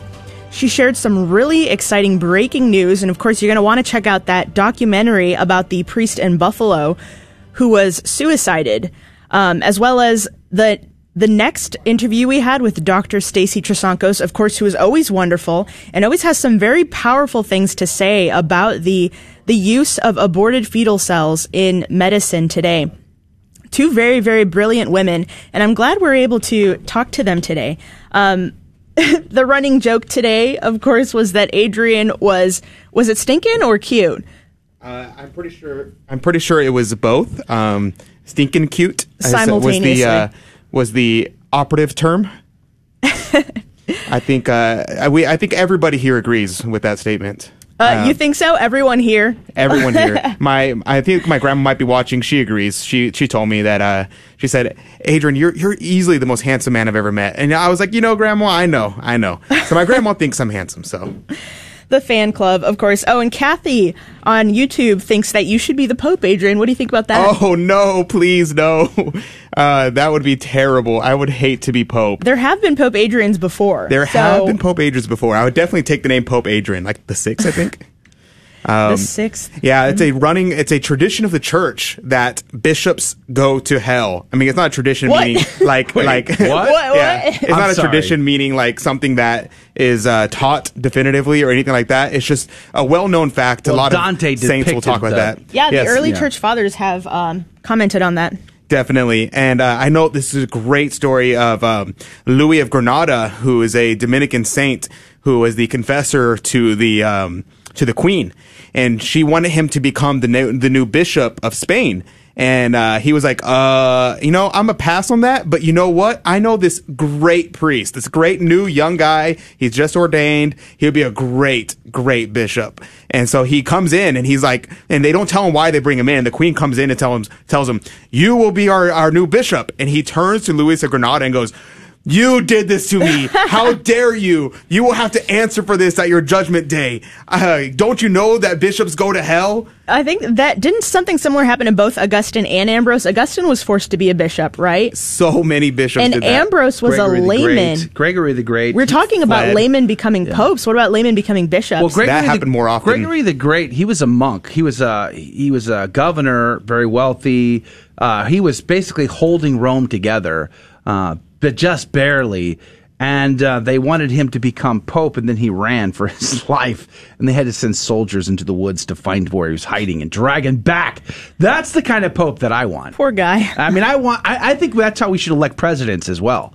You know, we, we should get the guy who's running and hiding and then chain him to the Oval Office. All right, you're in charge and you can't go anywhere for four I, am years. I'm highly supportive of this for the church. I don't know if I'm supportive of this for the U.S. Um, my grandma commented. She said, "I agree." See, I told y'all.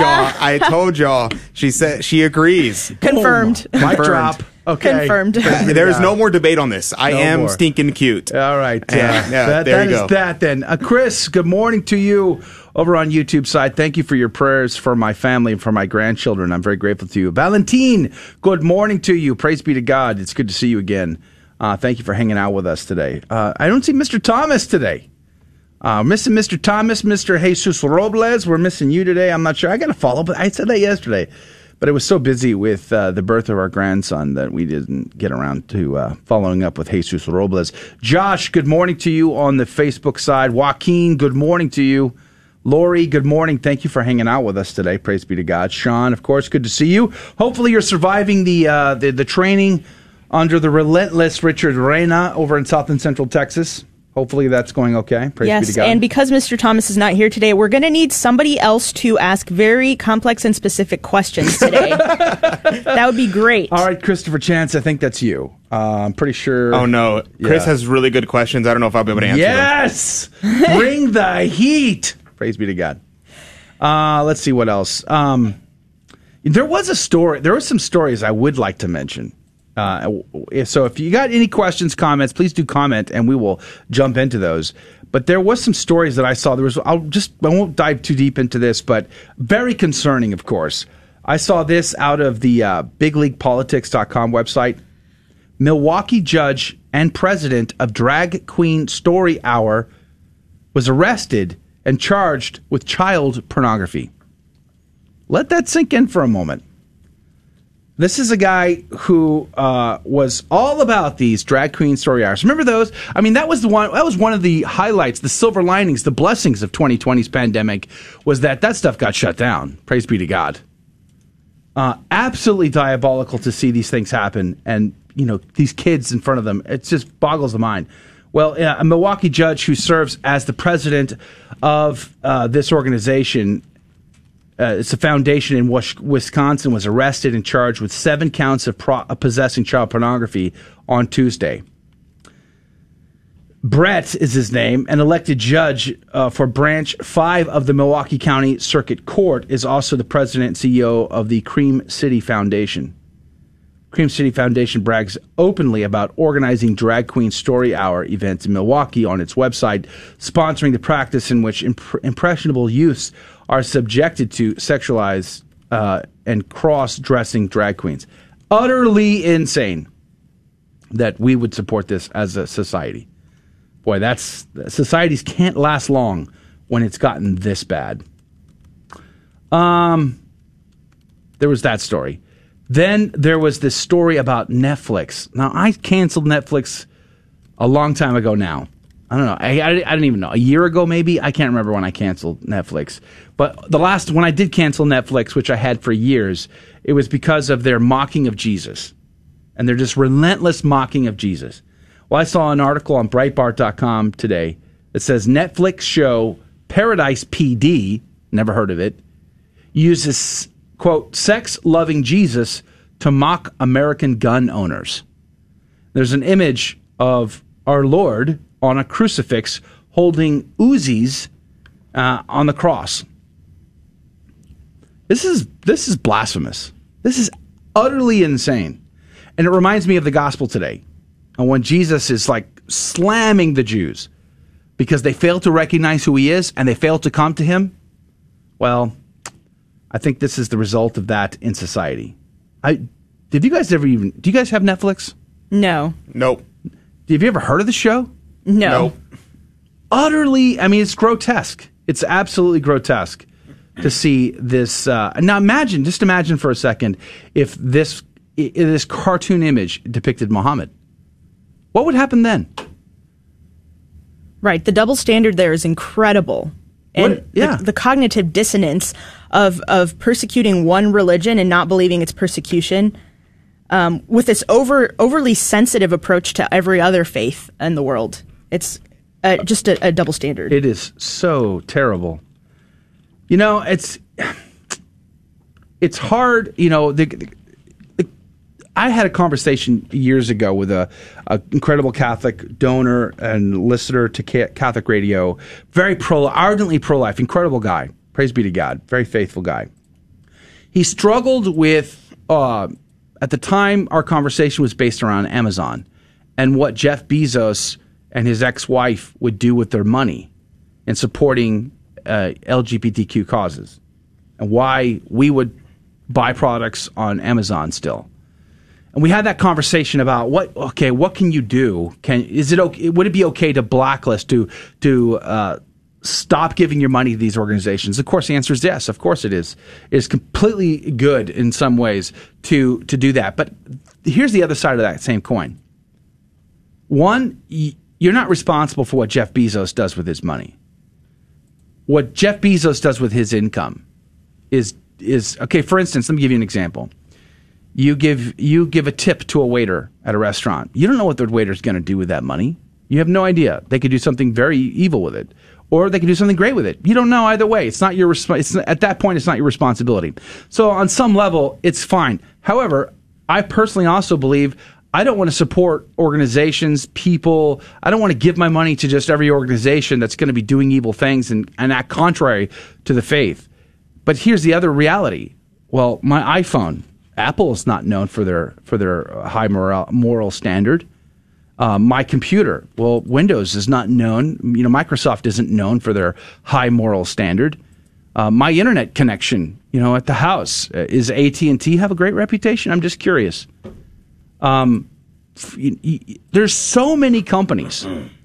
So I think what was it like last year? There was like a list of 500 uh, corporations around America that were lambasting uh, uh, Georgia for for their pro life stance or something. I can't remember the details, but I mean the reality is. I guarantee if you did a true inventory of all the organizations that you give money to somehow, some way, shape, or form, there most of them are going to have issues uh, from a moral standpoint.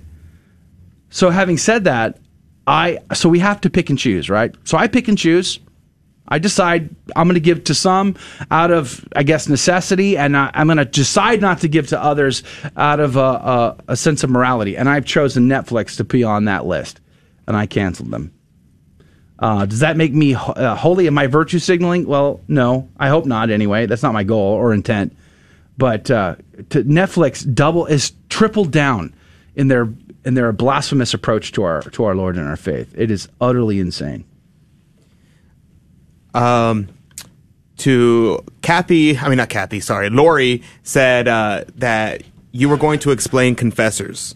Uh, so, if, uh, did we, uh, Joe, did you have more to say? No, go the- ahead. Okay. So, wanted to make sure. Uh, let's see. It's quite a, quite a large topic, which is why I didn't want to explain it on air a minute ago, because, um, this is a, the confessor is one of the categories of the saints in heaven, is when, and so there are traditionally, uh, I think, uh, seven categories of saints in heaven. So you have your apostles, and of course, the apostles are those who knew Christ in his lifetime, uh, minus Judas, uh, which is a whole topic in itself. Um, the and so the but they also add Matthias, of course, because he was um, replaced Judas. And then uh, they actually add Barnabas, which most people don't know. And they added Barnabas to the list of apostles because he accompanied St. Paul.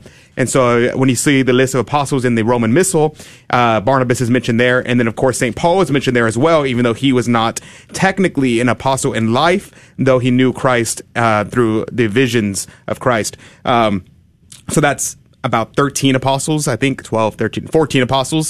So there's 14 apostles in the category of apostles in the Roman Missal. Uh, the next one is evangelist, and that's Matthew, Mark, Luke, and John. A little bit of overlap because some of them are uh, both apostles and evangelist. Uh, but, you know, I think Mark and Luke are not uh, apostles, but they are. Um, evangelists. So they're extra. So they're the four evangelists. Then you have the martyrs. The martyrs are those who are witness to the faith and were killed for the faith. And so those people are said to have gone straight to heaven when they died. So when they, uh, the martyrs were killed for the faith, they go straight to heaven. So, uh, God willing, uh, that would, uh, God give us the grace to desire it. And, um, and so those are martyrs. So they're uh, those who are killed for the faith and witness of the faith. And it has to be in odium fidei, which means in hatred for the faith. So if you're killed for political reasons, but you just so happen to be Catholic and you were at a Catholic event, you're not necessarily a martyr.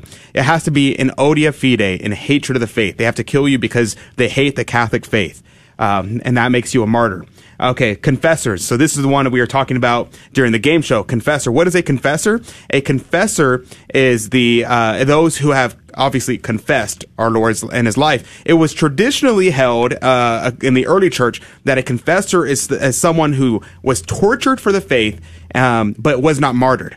So they, they call them nowadays, we call them white martyrs. So someone who uh, suffers for the faith but doesn't actually die. Um, those were considered confessors. So I'm thinking of uh, saints who like um, I guess Francis de Sales. Francis, Francis de Sales, like Mhm. people who who went through great suffering but ended up not being killed. Those were confessors. The the category was in a broadened to all males who were. Um, who confessed the faith and died in uh, friendship with God. So that was like monks, brothers. Um, so all the holy men and uh, men were considered confessors. And then you have the doctors of the church. So this is a very uh, elite category as well. You oh, have actually, doctors of the that faith. would be Francis de Sales. Yeah, well, a lot of them have overlap. Oh, okay. Yeah, so you can be uh, in multiple categories. Um, so, like a lot of the apostles are also martyrs. Actually, all of them minus one um, are also martyrs. Uh, Saint John, I guess, would be a confessor technically. Uh, but anyway, so yeah, so then you have a doctor of the church, and doctors uh, are a very elite category. Uh, Chris said, "Would Saint John Paul II count as a confessor?" Yes, he would definitely be a Um, confessor. actually, I think John is an apostle because there are liturgical. uh, John Paul II. I know, but I'm Oh, oh, talking you're about talking about John, the only apostle who wasn't martyred. He, I think, he would just count as an apostle. Oh, okay. Yeah, and then so then confess, and so uh, then doctors. So that's like Thomas Aquinas, uh, Francis de Sales, um, Teresa of Avila. Uh, all the doctors of the church would be considered an a doctor of the faith. Uh, Alfonso Liguori, Robert Bellarmine, and then you have virgins. So virgins are basically the women uh, who gave their life to Christ, and so they uh, decided to give their life to uh, Christ in a in a in religious life. So that's all the holy uh, women who were uh, religious sisters and were virgins throughout their lives, and then those who died uh, for their virginity, which they would also be martyrs, and usually they are categorized under martyrs and not virgins, or sometimes they'll say virgin and martyr. Um, and so then you- there you have it there. Um, and then okay, so what about women who are not um, in that category? You have holy women. So holy women uh, is basically the equivalent of confessors for men. So holy women is the category of all women who are confessing the faith and um, are not martyrs and were not virgins. So mothers. Uh, so I'm thinking of um, Saint Galgani. What's her last first name? Gemma. Gem. No, no, no. She wouldn't be. I Oh, guess no. She uh, would. Chiara. Kiara. Kia- uh, no, I'm thinking of the one who was a nurse. Yes. I'm Gianna Beretta Molla. there you go. Yes. There you go. Uh, she was. Uh, she would be considered a holy woman. Uh, so all women who were not virgins were not martyrs. Uh, those would be under the category of holy women, and uh, that are all. That's all the main categories of the saints. Yeah, and you'll be really familiar. I know Adrian and I are both familiar with these because from religious life, you pray the liturgy of the hours, and so you have to flip through those books to find the correct prayers for the day. And there are specific prayers every day in accordance with whatever saint's feast day or memorial it is. So, Amen. Yep. So really important Cool stuff. stuff. It's really cool. Yeah, and if you get a missal, you'll be able to see all that. yeah, It's really, cool. complex. You don't have to know this stuff well uh, unless you are a religious, but it's good to know. It's fun to know. Yeah, praise be to God. Kathy, uh, good morning again. Uh, thank you. She says, uh, Congratulations to you and your wife on the birth of your grandson and on St. Patrick's Day. Yeah, his name is not Patrick, his name is Edwin. Edwin. And uh, so my my son and his wife Eva, they have uh, their first child is named Colwolf, is how they pronounce it. It's spelled Ceolwulf, And uh, basically, Ceolwulf was a saint in Northumbria, um, 8th century? I, I forget off the top of my head. But there's a, a link between St. Bede, Ceolwulf, and Edwin, St. Edwin. And uh, so they've continued that little triumvirate there. Maybe they'll have a St. Bede soon. I don't know. We'll see. But praise be to God. Great kid, beautiful child, uh, very content baby. I was just blows me away uh, how content uh, Edwin. Already lifting his head, got hair on his head. I mean, great kid. Nine pounds. Nine pounds? Yeah, over nine pounds. Praise be to Oh, God. my goodness. Now, Col- my, my my youngest son, uh, Colby Thomas Joseph Pio. You mean All Saints? All Saints. Uh, he was ten pounds, I think. 10 pounds? Yeah, he was ten plus Big pounds. baby. That's scary. No, It was easy for Joe. It I hurt hardly all. felt anything in the process. I'm, I'm teasing, of course. I was with my wife the whole time, and uh, but praise be to God, it went really well. Uh, so Oh, yeah, man. everybody, mom, dad, babies are all uh, recovering well today, and uh, content and happy. Praise God. So our our other grandson, Chael Wolf, was hanging out with with us. My wife had to get up at like two in the morning, you know, and uh, she woke me up. She goes, "Do you want to go with me?" I'm like, I got to go to work in like an hour. so, so I wasn't able to go with him, but uh, she went over there and, and it was a great time, great opportunity. Praise be to God. She was saying, because they were at a birthing center, they weren't at a hospital. Oh, cool. They were at the same birthing center that our last two children were born at. And my wife said there were three other moms delivering at the same time. You know, so it's this birthing center is like a house. So you're in, you, you have a living room, you have bedrooms. Sounds like a slumber party you know, with so, pain. So each of the bedrooms, no, it's great. So each of the bedrooms are like master suites. So they have, Oh. you know, they have like their own tub, like the huge tubs, and it just it's very incredible. So my wife was saying in one of the other bedrooms where the mom was giving birth, as soon as the baby was born, she could hear the dad strumming his guitar, No way. serenading the baby. Oh, How cool is that? That's pretty cool oh, my heart. yeah, praise be to God. So uh, it was. It's it's it's incredible. It's also hard to believe, Kathy, um, given that I'm only 18, that I'm a grandfather already. Uh, You mean 50? ouch. Yeah, I mean, I guess. Yeah, two grandkids. Praise be to God, and um, gray hair, balding, and going blind. There you go. That's life. God's will be done. But I love my grandkids, and my uh, and the, my family's awesome. So praise be to Jesus. I just found the coolest thing. Um, I was looking for the Litany of Saints because uh, Chris mentioned it, and I just discovered that there is a Litany of Saint Dominic. What? What? Did you know that existed, Emily? No. Yeah. I'm like, how did I not know this existed? I, I'm like, I'm so shook right now. This is beautiful. Wow. You're going to have send me that link. I am gonna me post that it right now. This is like the coolest thing ever. Okay, so for the sake of our audience, uh, let me just give you some background. Emily and Adrian um, have have what some consider an addiction to the Dominicans and the Dominican life. I think it's Stockholm All syndrome. things, all things Dominican. So it, it, it is by sheer grace and a miracle that they even acknowledge that there are saints outside of the Dominican order. There are other Are there? saints.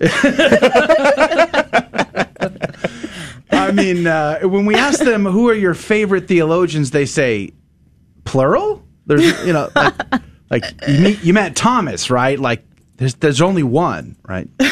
That's that's kind of Adrian and Emily. I am really confused right now. I have no idea what you're talking about. yeah. okay. Yeah. So uh, all things Dominican all the time. That is Adrian and Emily. This is the coolest thing ever. I I'm just like blown away right now that I didn't know what that this existed. Hey, the Litany of Saints is super cool though, and they always play that at ordinations. If you haven't listened to it, they have recordings on YouTube that are really beautiful. Oh, my favorite thing. So um, Valentine asked.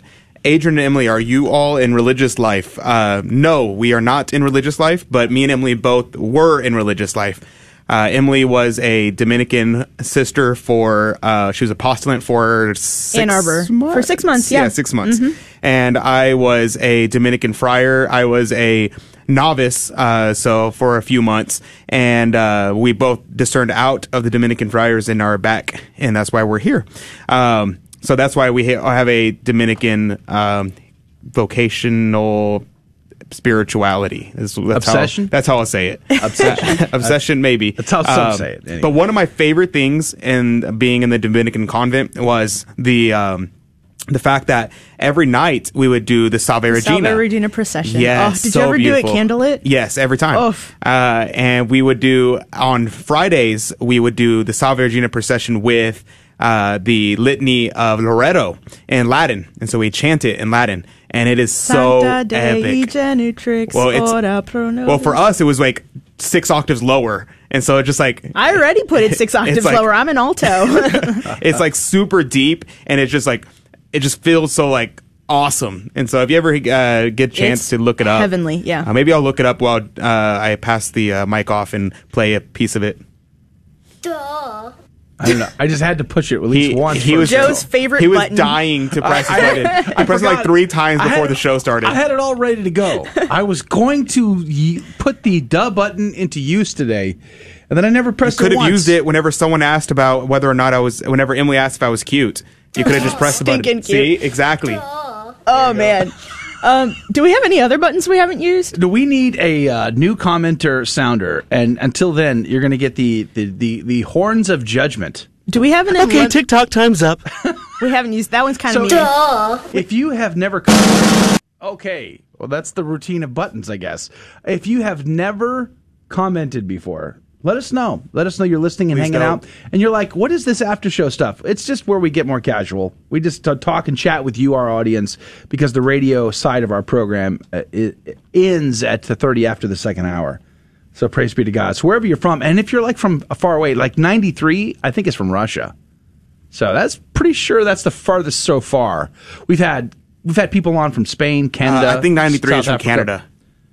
But they're not Russian? He was speaking Russian. He was He- typing in Russian. So he is Russian but living in Canada? I don't know if he's I Russian or think not. He was so. just he was just typing in, 93. in You Russian. gotta come back, but buddy. he said he was Canadian. You, you got to help me understand you 93. I, I you got to come back and let us know. What's the skinny there? Are you Russian just living in Canada? Are you from Canada and just with Russian ancestry? I, I got to know now. And Mr. Thomas is Nicaraguan living in Florida. Yes. So praise be to God. So if you're a first time commenter, let us know, and you will get a a custom sounder just for you. Uh, until Adrian comes up with something good, you get the horns of judgment. Please no. The, Oh, the horns of oh, the apocalypse. Uh-oh. there it is. Have you heard these? hor- You have you seen the videos? You got to find a video of the horns of apocalypse sounding through the air, especially in Jerusalem. There are some in Jerusalem as well. Sean, God bless you and God love you, brother. Have a great day. I pray for you to endure Richard Reyna for as long as you are able. Offer it up as penance uh, for the salvation of your soul. That'd be great. You know, uh, speaking of which, th- there's like been no shares today. Normally we get like 15 shares on the Facebook side. And Patty's not here. Patty's not here this Patty. morning. Jesus. So a lot of our uh, uh, our incredible insiders are are out today. But Valentin, God love you, brother. Thank you for sharing. We're very grateful. Sharing and uh, liking are two great things you can do over on the YouTube side. Now today, today is Thursday. So what happens on Thursday is once we get off of the show, which we'll be off here in a minute, um, we actually begin recording a special edition of the Sunday Gospel Reflection for the Lenten season. So we'll record that. It's usually about 20 minutes long or so, maybe a couple of extra minutes. And then I send an email to the email list later today with the link to that uh, to that special piece of content. So all those that are on our email list are getting special content. If you're not on our email list, you can join our email list. There's a couple ways you can do it. You can go to grnonline.com forward slash CDT and you can get to it that way. grnonline.com forward slash CDT. The other way you can do it is by pulling out your cell phone and texting the, the letters GRN to the number 42828. So you text GRN to the number 42828. And you can join the email list and you can get in on the email list very quickly, very easily. Now you automatically get a, a copy uh, or a you get to watch the Father Bill Casey talk on the State of the Union, the church now and where we're going and what you need to be doing. Like you're going to get that immediately. It's just a way of thanking you for joining the list. And that's a pretty powerful talk. It's about 30 minutes long. It's incredible. And then, of course, in the email you'll get tonight, it'll have all the other uh, Sunday gospel reflections we've done so far and some other content that we've produced. It'll all have that in the email tonight. So if you can join the email list, that'd be awesome. We'd be grateful to you. I'm very excited the, about the fact that we are now, our podcast is now available everywhere. Praise be to God. So do us a favor and make sure to subscribe. Lori, thank you for sharing. Praise be to God. We're grateful to you, Lori. Um, yeah, the podcast being available is super exciting to me. So I'm very, very happy that that got done. What else is coming? Next week, we are going to have, it looks like we're trying to get E. Michael Jones on. That'll be cool. No, he's already booked. He's I've never. I've never interviewed E. Michael Jones before. So that'll be fun. Awesome. Yeah, praise be to God. That'll be a new one. Still working on some other interesting names. Hopefully, we'll get some lined up uh, that are like you know fascinating. I saw there was. Um, there, I want to cover some topics like immigration, the border crisis, um, the Green New Deal from a Catholic perspective. I mean, I, I kind of want to cover some of that stuff too. So we're working on finding guests for all of that, and we'll, we'll we, we're lining them up as best we can, as early as we can. But sometimes we don't line them up to like the day before, and there's advantages advantages and disadvantages, right? I mean, the advantage is you can be as fresh as possible that way because you're covering the news of what's happening right now. Uh, the disadvantage is it's stressful to to uh, to try to hustle and get people on the hook for 6:35 a.m. Central, 7:35 uh, Eastern every day. But by the grace of God, things have been working out. We've had some great guests. Today's Christine Niles, always insightful, and of course, um, Dr. Trasancos was wonderful. I'm really excited for that documentary tonight. Yeah, that's. Did she say six Eastern? Six Eastern.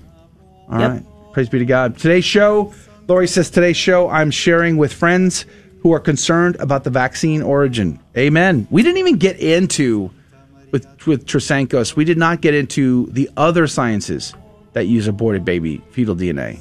Yeah, it's all on childrenofgod.org. You can find the Google it. It's all the information's on the website. Like how uh, food companies use a DNA for aborted fetal DNA in order to to customize flavors in your soda or your food. Let that sink in. That is a thing. Children of God for Life. Check it out. All right. Well, that's going to do it. Praise be to God. My brain is shut off, but we have to put it back to work because we're going to record that special piece of content on the Sunday Gospel, and that'll go out by email. So please do join the email list. I hope you'll be back with us tomorrow morning, 6 a.m. Central, 7 Eastern. We're going to have Raymond Arroyo on tomorrow to talk about his brand new book. That'll be fun. Praise be to God. And we're thankful that you are still here. That means you are an incredible super fan of Catholic Drive Time, and we love you. God bless you. Have a great day, and we'll see you tomorrow, 6 a.m. Central, 7 Eastern. Thank you for joining us